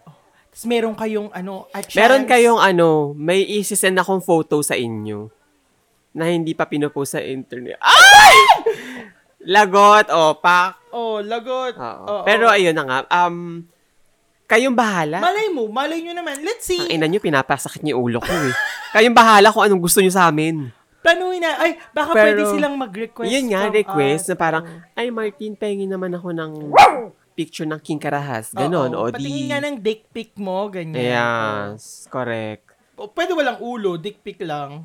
Mm Katawan, wala. Oo, Ulo, mag-OnlyFans na. Ay, ang ganda. Yeah. Ako pa, ang kaya ko lang ipadala sa inyo mga halaman-halaman ko. Ah, arm, armpit reveal, ganyan. Huwag ganon! Kasi ano, may namumuong sama ng panahon. Eh, paano Oo. pag 10,000 daw? Okay, fine. Okay. Go. Gusto mo amuyin mo pa. Totoo, magre-resign ako agad. Ako din. Pwede kang tumira dito. Correct. Ganyan. Correct. Oo, butt reveal. Okay, pinasantan ko yan. Mm. So, ayan. So, kayong bahala kung anong gusto niyo Oo, sa amin. kayo. Oo. Tapos, wag, wag niyo rin kalimutan na mag, mag, sum- mag-join ng Discord. Yan. Kasi- nag, nag, watch party tayo doon Oo, tuwing Wednesday. Kahit, kahit walang, hindi talaga siya party. Actually, gusto nga namin kumuda after ni Martin. Kaso, alam mo yun, parang walang, wala tayong audience. Wala nga. Oo. Though may, merong, merong natitira, pero parang, parang imbes na mag-usap tayo doon, parang i-ano na lang natin sa, sa, sa episode. Yeah. Ah, nag-aamoy Pero, ayun nga, at saka ano, parang nabibit yung purpose nung kung mag-zoom tayo, tapos biglang dadakdak din pala sa Discord. Ano Oo, ba yun? oo. Pero eh, ang saya no, na parang ano, parang ang dami na nating ano, parang way para i-entertain yung audience natin. Parang may Ah. Discord, may Zoom, ganyan. Ako naman, marami na tayong way para mag-express ng mga thoughts natin para hindi natin nasasarili. Mm-mm-mm. Kasi parang yung pa- pag-entertain sa audience, ma- it comes ah, parang second na lang sa Ah, priority. ah, ah, kasi nag-start naman tayo para Well, hindi yes. mag-entertain. Eh. Wait, oh, para maging rich, guys. Pero alam mo, ayan, Totoo. nag gusto ko mag-knock on wood. Pero alam mo yun parang ano, parang ang ang ang gusto kong ang Ay! nasa isip Oh, ko, sige. what if ano, mag-live show tayo tapos doon natin i-release yung mga gusto natin tapos kunin natin yung opinion nila. Pwede. Pwede. 'Di ba? Ay, gusto ko lang pala i-shoutout si ano, si RV. Kasi, Ay, oh my god. ang sweet. Tinanong, ah, nag-message siya sa akin na parang saan okay lang daw ako kasi nag-worry siya sa last episode ko na para ako mamamatay. Para kang, I swear, para ka talagang, ano yun, pupugutan ng litid. Tama ba yung term ko? Basta pi- Ah. parang, Pipitik oo, po. oo. para kang mapipitikan ng litid Oo. pag magsasalita ka. Pero RV, unti-unti tayo nakaka-recover. Mm-mm, kasi may health card. Ah, at saka hindi, matindi ang kapit natin sa Dark Lord. Ah. So, Oo, oo, oo. tuwing gabi, nagsisindi tayo ng itim na kandila. Ano ba yan? Nagkakalaglagan yung mga gamit. kinalimutan ko kay Sasha Dumunga. Ibaba mo na kasi yan. Ibaba mo na. Hayaan mo siyang mag... May mga tai-tai pa naman. Huy, mamaya magkaroon ka ng rabies. Be, naku. Oo. Halo-halo Hindi rabies na ma- sa katawan Hindi ko, ka man makidnap na rabies ka. Correct. T-virus baka mo.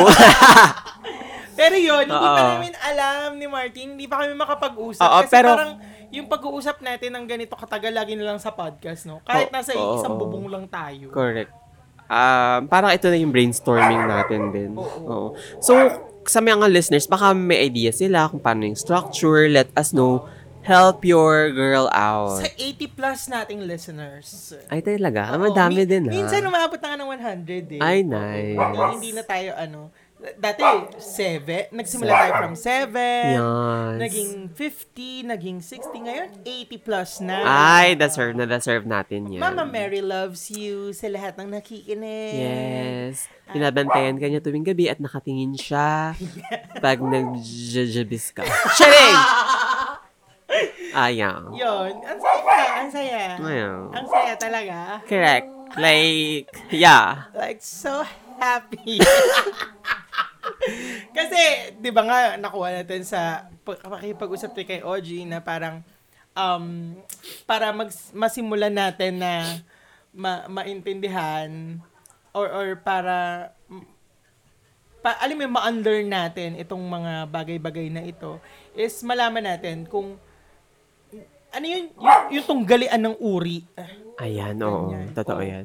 Eh, ang uri natin, nasa babang baba talaga tayo. Correct, correct. So, ipipenetrate na natin yung mga urian na yan. Oo. From the bottom. From the bottom, oo. Hindi pwede. Straight up. Ganon. Tama, tama, ganyan. Hindi Manda tayo kayong lahat. papaano sa sistema dahil tayo ang sistema. Oh, lagot. Uy, grabe naman talaga, mga bakla.